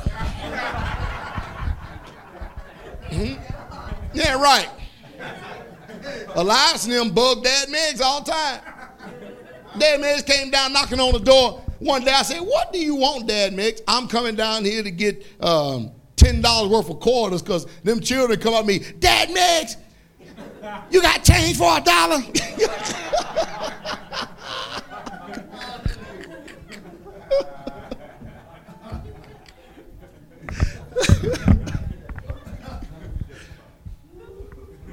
And I promise you, just as sure as day is long, I'll wake up tomorrow and um, I, Carol be making some oatmeal and that flesh be going, no, no, no.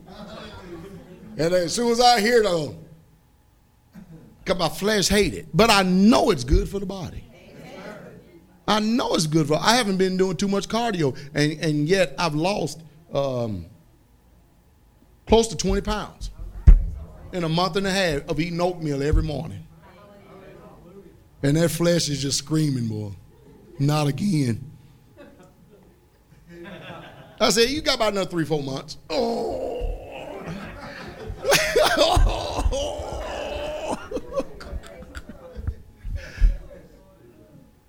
All I'm doing is just using myself as an example so you can get a little bit of insight. You're probably already familiar with it. You probably already crucified yours many times. Y'all, y'all remember that voice? And then when it gets tired of talking, it just, what it tries to do is deceive you by throwing up a feeling. You ever deal with that before? It throws up a feeling. And you go, ah, you're showing up another way, huh? Mercedes said, I, I don't fool with it. I just go ahead and give what I want. yeah, I just. Look, look at it. Look, look at it. oh, praise the Lord. Anyway, look what he says right here. Do you think that the scripture saith in vain the spirit that dwelleth in us lusteth the envy? Do y'all think that's in vain? No, there's a spirit that lust, it is in us, the lust of the envy. Do you understand that? Yes, Anytime this flesh, anytime this flesh can get an opportunity, it will, it will, it will get, not only it get you to hate you, it'll get you to envy somebody else. Yes, sir. And it'll make up something that is, that's not, is trivial. Just so it can have a fight. It will misrepresent people. Somebody be walking past you and they probably won't acknowledge or say too much or something like that. Brother and sister, I mean, we live in close proximity. We see each other all the time. And it will make up something to start a fight. You see how they walk past you? Yeah, they just walk past. Me. No, you didn't get that. then all of a sudden it's spiritual. The flesh is. Next time they come out, watch them. So instead of having a pure conversation, here they are engaged in pure conversation, and you looking at this evil third eye paying attention to a spirit. Anyway, I wonder why coming ain't too many amens and glory, hallelujahs, and thank you, Jesus, on this. I know why. We, we wonder why we get mute on certain things.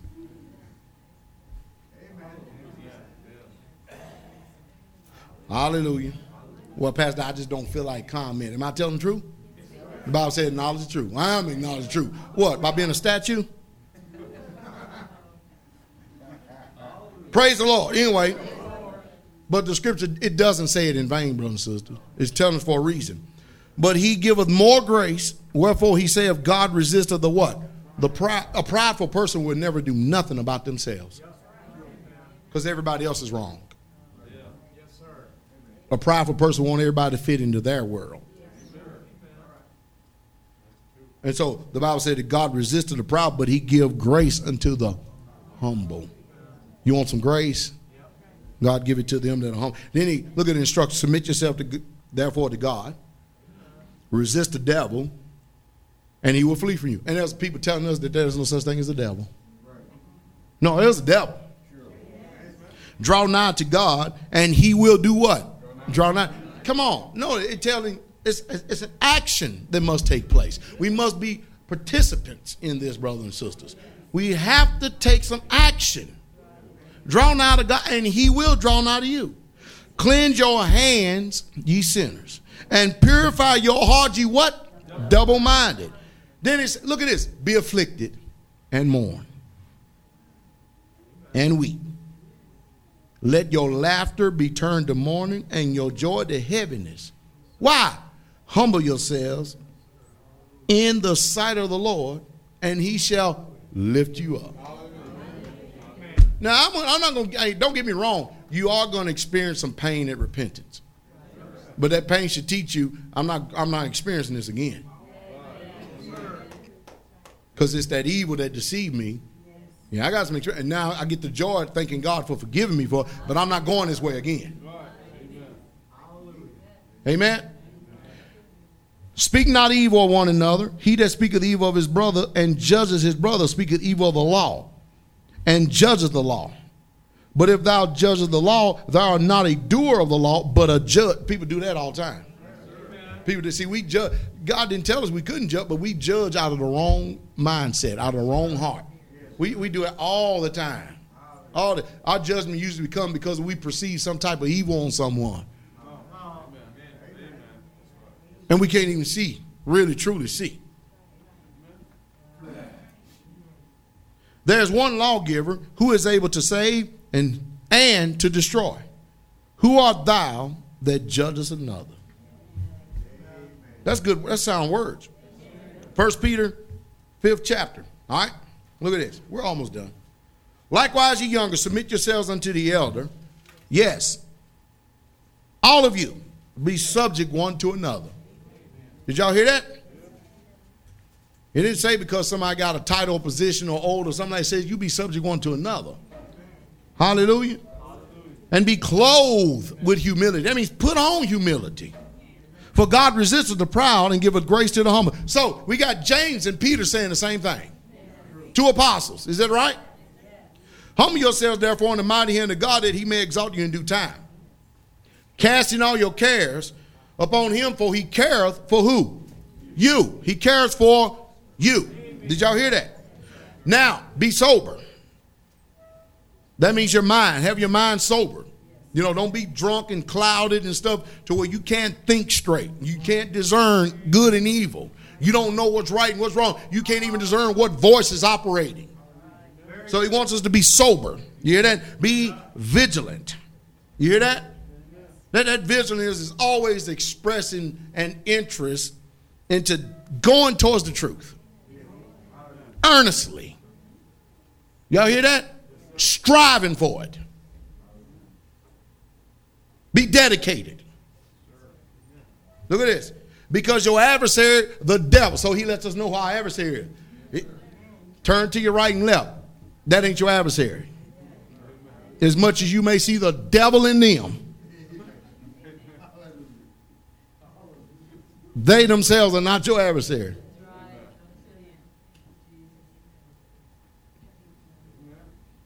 Well, y'all two, well, y'all two are tickled back there. yeah, much you may see the devil in it, and you will get, amen. Don't we always see the devil in everybody? And they full of it too, ain't they?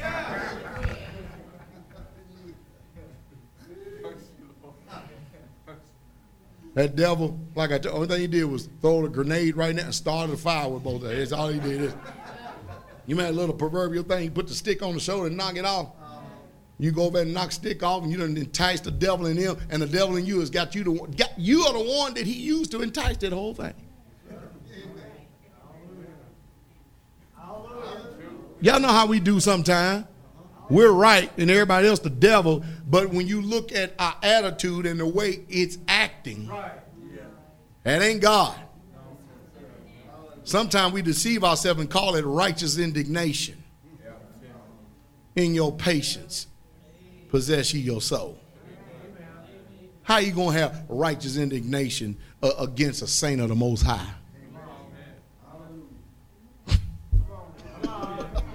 Hallelujah. I hate Satan. Don't you hate Satan? I'm glad we're learning something. I'm glad we're learning something. I am glad we're learning something. You learn something, Anna? Yes, sir. Good. So look at your daddy. He ain't the devil. Hallelujah. The devil, as a roaring lion, walketh about seeking whom he may devour whom resist steadfast in the faith. The shield of faith. Faith is your shield. Is that right? Knowing that the same afflictions are accomplishing your brethren in the world. In other words, things you're dealing with, same thing they're dealing with too, brother. Same thing. Don't think that it's just you and you all by yourself. You're the only righteous person living. Elijah thought that too. All right? Now let's take a look at how people behaved years ago, and let's take a good look at this type of behavior to see if it persists today. Exodus 24, verse 3. I'm going to go ahead and read on, okay, because we, we're just at the end of it. And Moses came and told the people all the words of the Lord and all the judgments. And all the people answered with one voice. Y'all hear that? And all the people, they answered with one voice. Look what he said. All the words which the Lord have said, we will do. Now the question is, did they do it? No. No, they don't know they didn't either. How many times we said they do? Everything the Lord says, we'll do it. Amen. And they do it. We we sitting here bobbing our head in acknowledgement, and no sooner as we hit that door, the word seemed to escape us. Next time a situation occurred, the word seemed to escape us.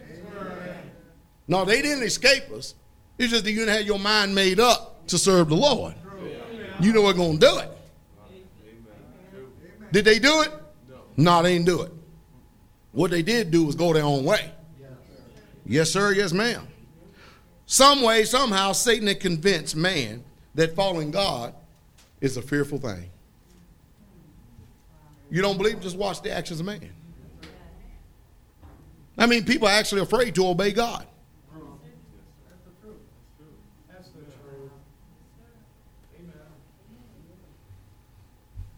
People are actually afraid to serve God. That's how Satan has the mindset of people against God. Satan in somehow, some way, somehow, some way is convinced the mind of man that if they if they obey God, they're getting a bad deal. He's keeping something from us.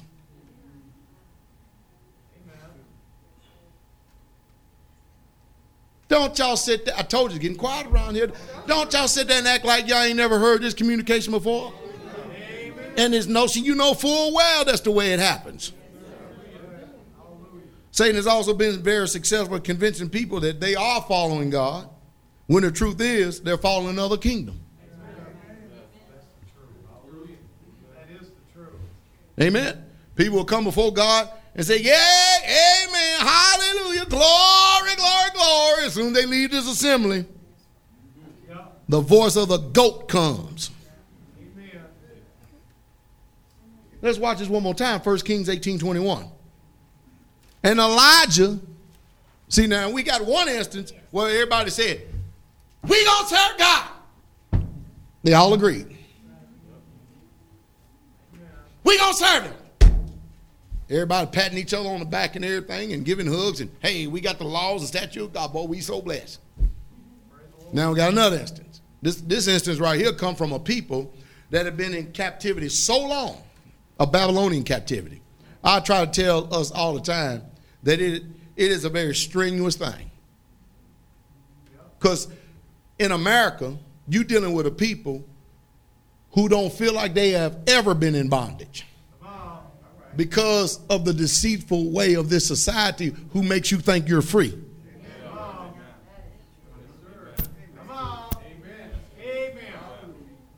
And we've actually bought it hook, line, and sinker. so, so, so to try to tell the people with all of these luxuries, all these conveniences, that you've been deceived and, and Satan has used America to do nothing but keep you far from God. you know how people to resist that? They're to resist that. They're going to, uh-uh.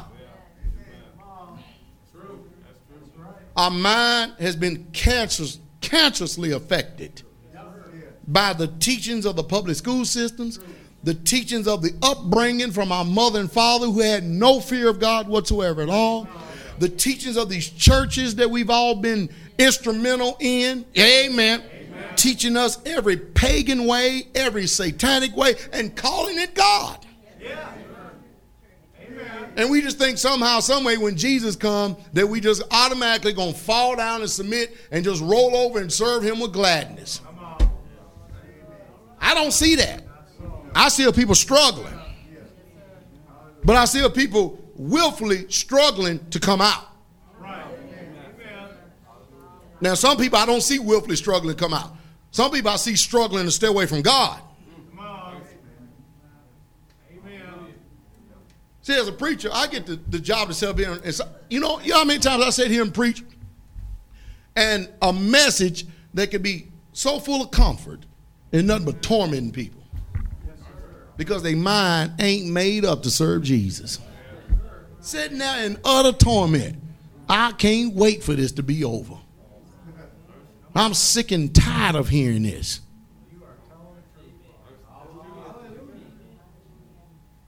I kid you not. Why don't he talk about something else? I don't know how long I can put up with this.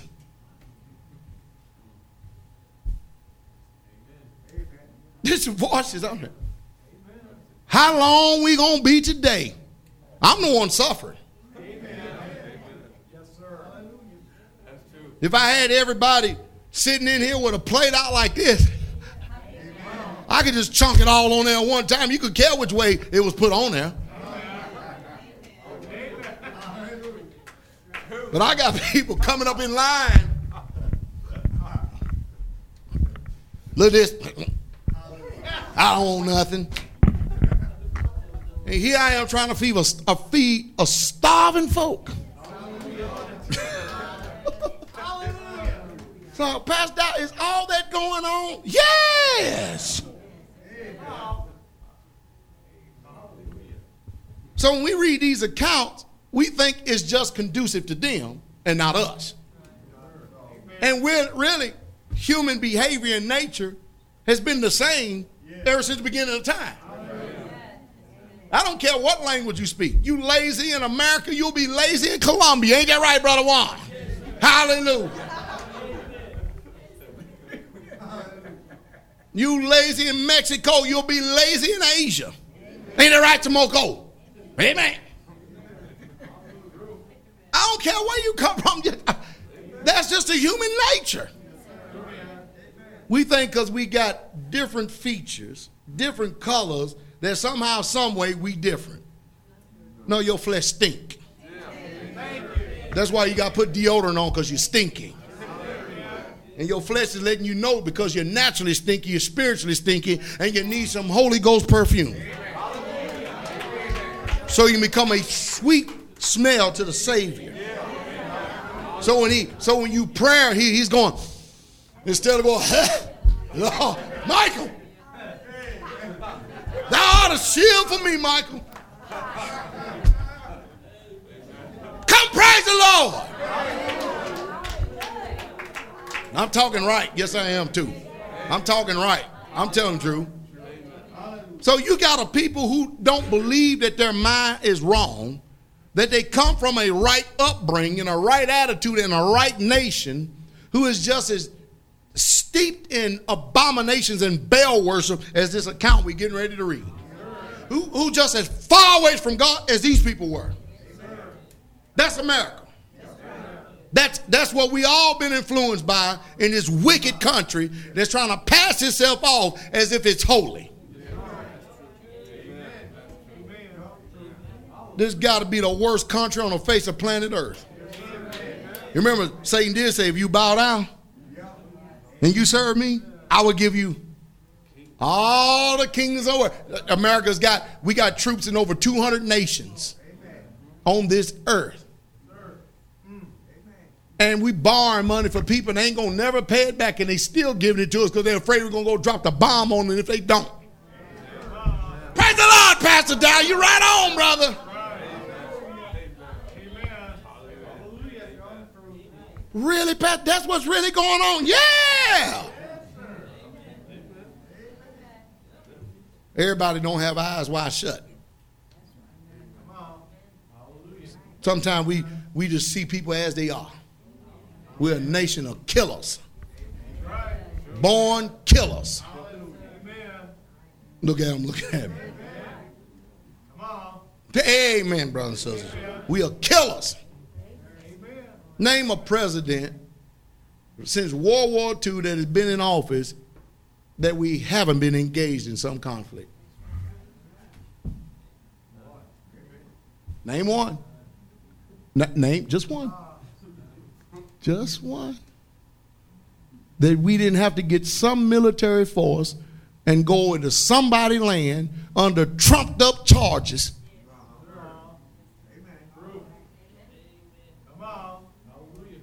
I'm just what I'm doing is painting a picture, let y'all know how righteous we are. You know, God bless America. He's gonna bless it all right. He sure is gonna dissolve the whole entire thing. That's gonna be the blessings. But anyway, this is the same mindset that Elijah's dealing with. Here's this righteous prophet come from God trying to save God's people. Are you following me? Y'all have to understand, isn't it remarkable how God does this thing? Here I am in life, minding my own business, whatever that is.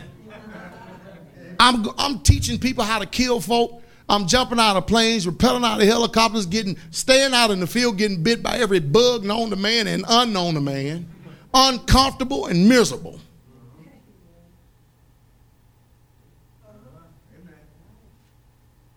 And then God comes and knocks on the door of my heart, fills me with the Holy Ghost, and I say, "To hell with this stuff."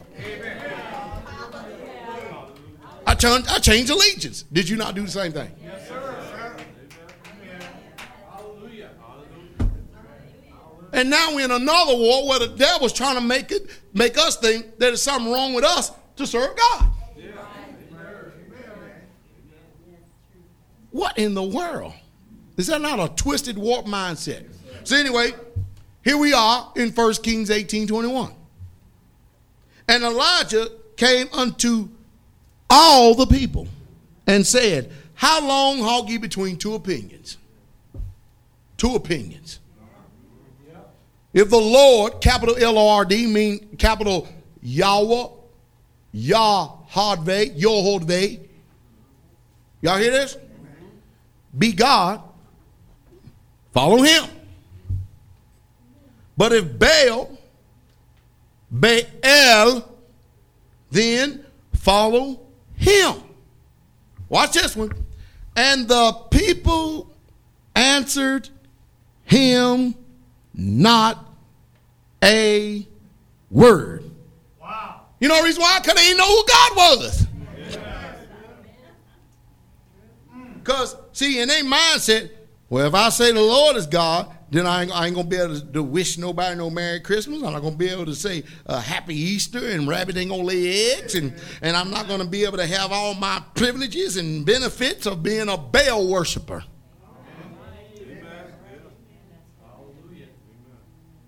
Because, see, the reason why I didn't answer word because they felt like if they served God, then all these conveniences to be taken away from them. Praise the Lord, Pastor Dow. Glory, hallelujah, preacher. You telling the truth, brother. Amen, brother. Preach that truth, brother. See, we I know, I know, I know I'm crazy, ain't I? Huh? Huh? Don't know what I'm talking about, don't I? Huh? That's what's pressing the mind of people, I'm telling you. I see it all the time.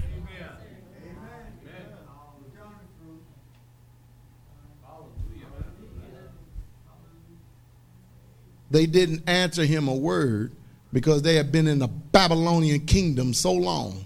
They have served Baal for so long. And Baal was giving them everything that they want. This is one of the few countries in the world where if you don't have a, a job, you can go right on down here to the government. You may have to go through some paperwork, but they'll cut your check. They'll cut that. I, I'm telling you, I was in line the other day. In line the other day. And I thought, you know, I went to the shortest line. And there was two women up there. Saw Sister Cindy in Walmart. Me and Brother Doug was up there. And Brother Doug was talking with Cindy. And he, he had already been long gone. And I'm sitting up here wondering, what in the world is taking so long? The cash register had to go through all this stuff because they had some type of little little check type thing. And they had to write on it, validate it, do all kind of stuff. Then the other one had some look, I think it was an EBT card. I think it's what she said it was. I mean, what is an EBT card? A debit? Debit card for what? Food stamp? Then they said, did this, did that, and did this, did that, and they, oh Lord, how mer- checking list to see if it was okay to buy this item on it. And I'm looking at them and going, they don't look poor to me. They didn't look poor to me. I figured that the Amish and Mennonites, they would give them some. The reason why they ain't gonna get none because they ain't got no social security card. Uh oh. Oh, I'm gonna tell you, if I got anything to do with it, we all gonna be off money that social security system. We ain't gonna have none of that social security cards no more. Now you gotta understand, Baal says, if you get rid of your number, I'm not gonna give you any social security benefits.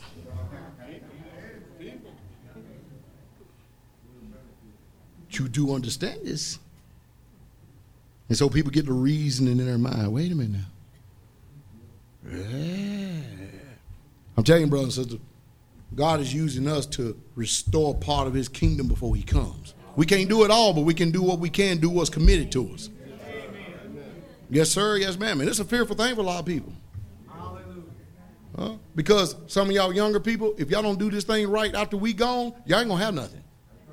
And, and, and the government that you trust in, they're to be unmerciful to you. But if you go back to them and bow down, you go back to them and bow down, they'll say, okay, you can have it. And you say, yes, sir, master, state of Tennessee. And we don't think we're in bondage. We supposed to be, we supposed to be in our own nation. There's supposed to be some people before us that's supposed to be holy. That should have had something set up so we could walk in his holiness and truth and didn't have to go through all this hell just to get to where we're going. We should have blessings upon us rather than curses. And that's the reason why the people didn't want to answer the prophet Elijah because Baal had a stranglehold around him. Amen. They knew that Elijah was the man of God. They knew that now. They knew he was going to show out for God too.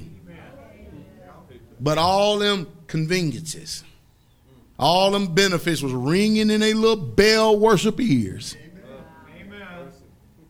That's why God wants us to come out. Behold, you despisers, you despise and you wonder, and you're going to perish. Because I'm going to work a work in your day, saith the Lord. That, that's what he says. Hallelujah. Hallelujah. That's why people look at us all cross-eyed. Amen. But we've arrived at this kind of nature. That's, and we need we got to come out of it. Yeah, yeah, we're doing a, a job that God is thank God him being merciful on it, but we ain't got all the Baal out of us yet. We do not have all the Baal out of us yet.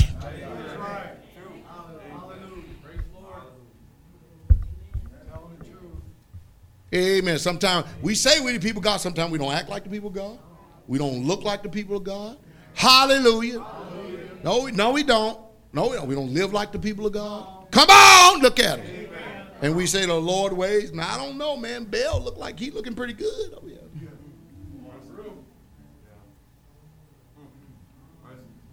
Why do you think the story of Lazarus in the book? I'm talking about the Lazarus that, that, that died and Jesus rose again. Huh? Lazarus, Lazarus was a rich man. Why come Jesus didn't tell him, get rid of everything you got? Why come he didn't tell Zacchaeus that? Zacchaeus automatically he said, Man, anybody I done wrong. He ain't got to worry about it here. I get to him. He met the king.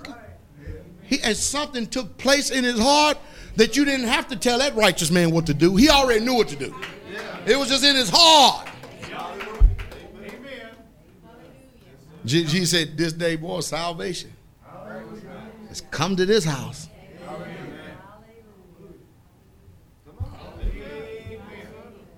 I had this preacher day. How do you live? I said, by faith. All right. But yeah, I know that, but I said, yeah, it ain't, it ain't a satisfactory answer, is it? I said, you'll never know. The just shall live by faith. I tell people all the time about our little place. I said, you wouldn't believe it. You wouldn't believe it. I said, we got folk come from all over, and every single one of them gave up everything. Didn't know where they were going. They didn't know when God saved them that they was going to end up here. I didn't know it. Ain't that a news flash? Because, boy, God said, I'm going to move you to Macon, Tennessee, I said, uh-uh. uh-uh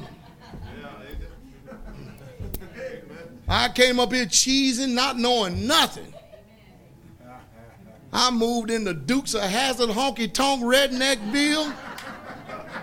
Lord, have mercy.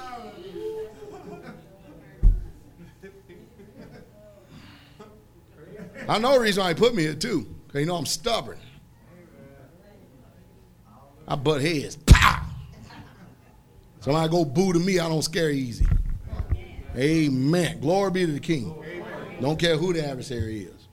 We bless the name of Jesus. But people want the blessings of the Lord. Yeah, they do. But they also want their way.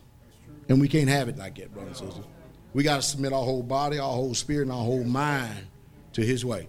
I mean, after all, it's the Father's good pleasure, good pleasure to give us the what?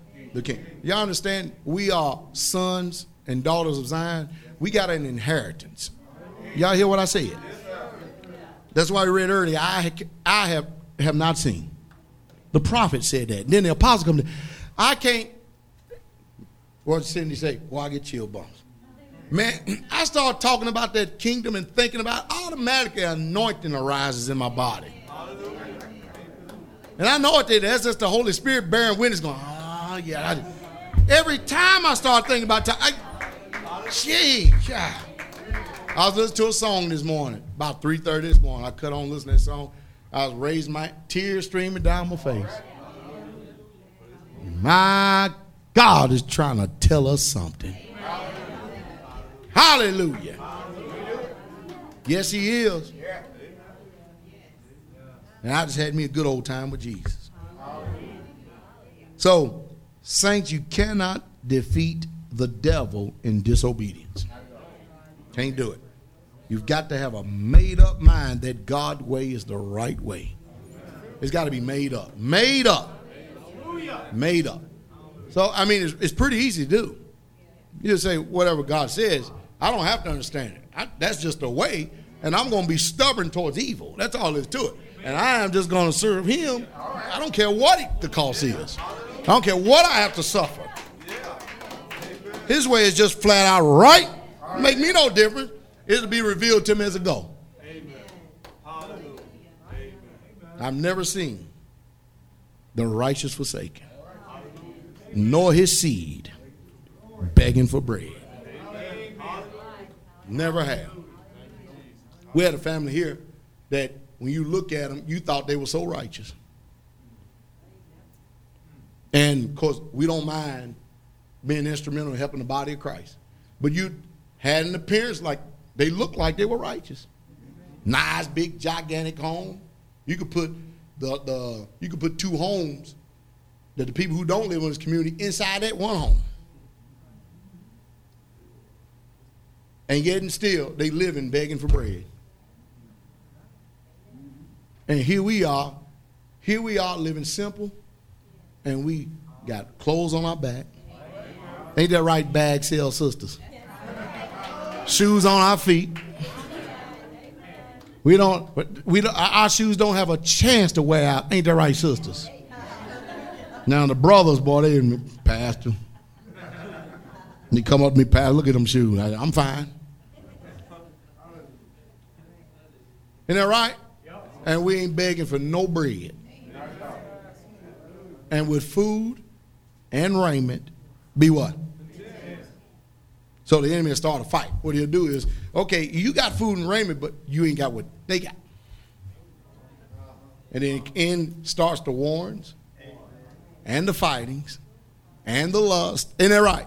And we cannot be submitting to that spirit. You cannot do it, brothers and sisters. We thank Jesus for the word true. Hmm? Be the Father's will. If I'm here this Sabbath, if I'm not here this Sabbath, maybe next Sabbath, the Sabbath after that, um, we're going back down, back down. We're going back into, into the depths of, of more knowledge of the spiritual warfare. Did y'all hear me? We're going a little deeper.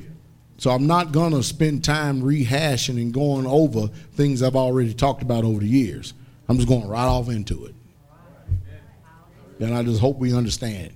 If you don't, get get a MP3 tape message or something from years ago and re relearn it that way. I ain't got no time to go through all that. We just got to we got to go on. Hallelujah. We bless the name of Jesus. Because we, we got to discover the depths of Satan so we can deliver more God's people from his oppression. Amen? You understand that? Blessed be the name of Jesus. Now, scoliosis. You ever heard of people have scoliosis? Uh, that's pretty much a spirit. Scoliosis is a, is a curvature of the spine. What they tell you is, all right, now I got this information from Henry Wright. All right, what they tell you is, is that when you're young, I mean, I used to see younger people in body, some of them body braces. They put them in body braces, and and that is because they got one muscle tight, the other muscle is loose, and they're trying to, you know, since they're still growing, force the body. You understand? Because it's still growing. But as it gets older, the curvature gets greater because the body's already set. And so what's happening is is that muscle is tightened up because you get older, you get less inact, you get less inactive. Isn't that right? And then this other muscle gets weaker, and this one is pulling harder, so the curve gets greater. But scoliosis is a spirit. It's a spirit and has to be cast out in the name of Jesus. Now, listen to me real close. All right? A lot of times when you pray for someone or you're commanding a spirit to come out of someone, first thing you need to do, I'm not saying this in every instance why you have to pay attention to the Holy Spirit and let Him lead you. The first thing you need to do is you need to command the Spirit in the name of Jesus to come out of them. And then lay hands on them. Y'all hear what I said?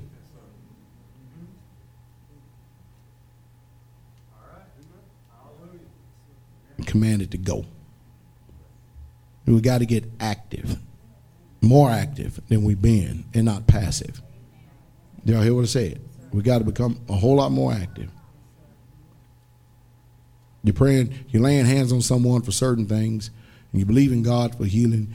Um, You've got to do the working of a miracle, and that is involved in um, the place that you laid hands on. You move, if it's a neck or whatever, leg, arm or whatever, move it around.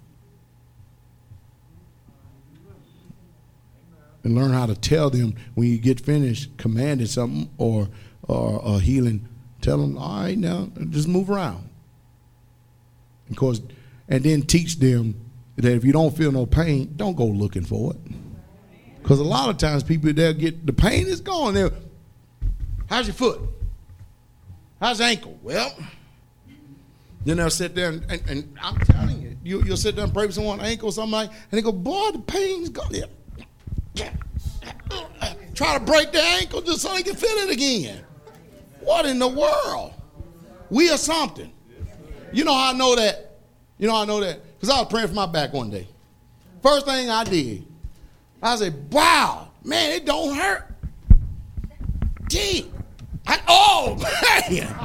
Oh, that was stupid. we learn obedience by the things that we suffer. Father, we thank you for your words of truth. May they sing, sing deep down in our heart in mighty name of Jesus. Amen. Pray for one another. King coming.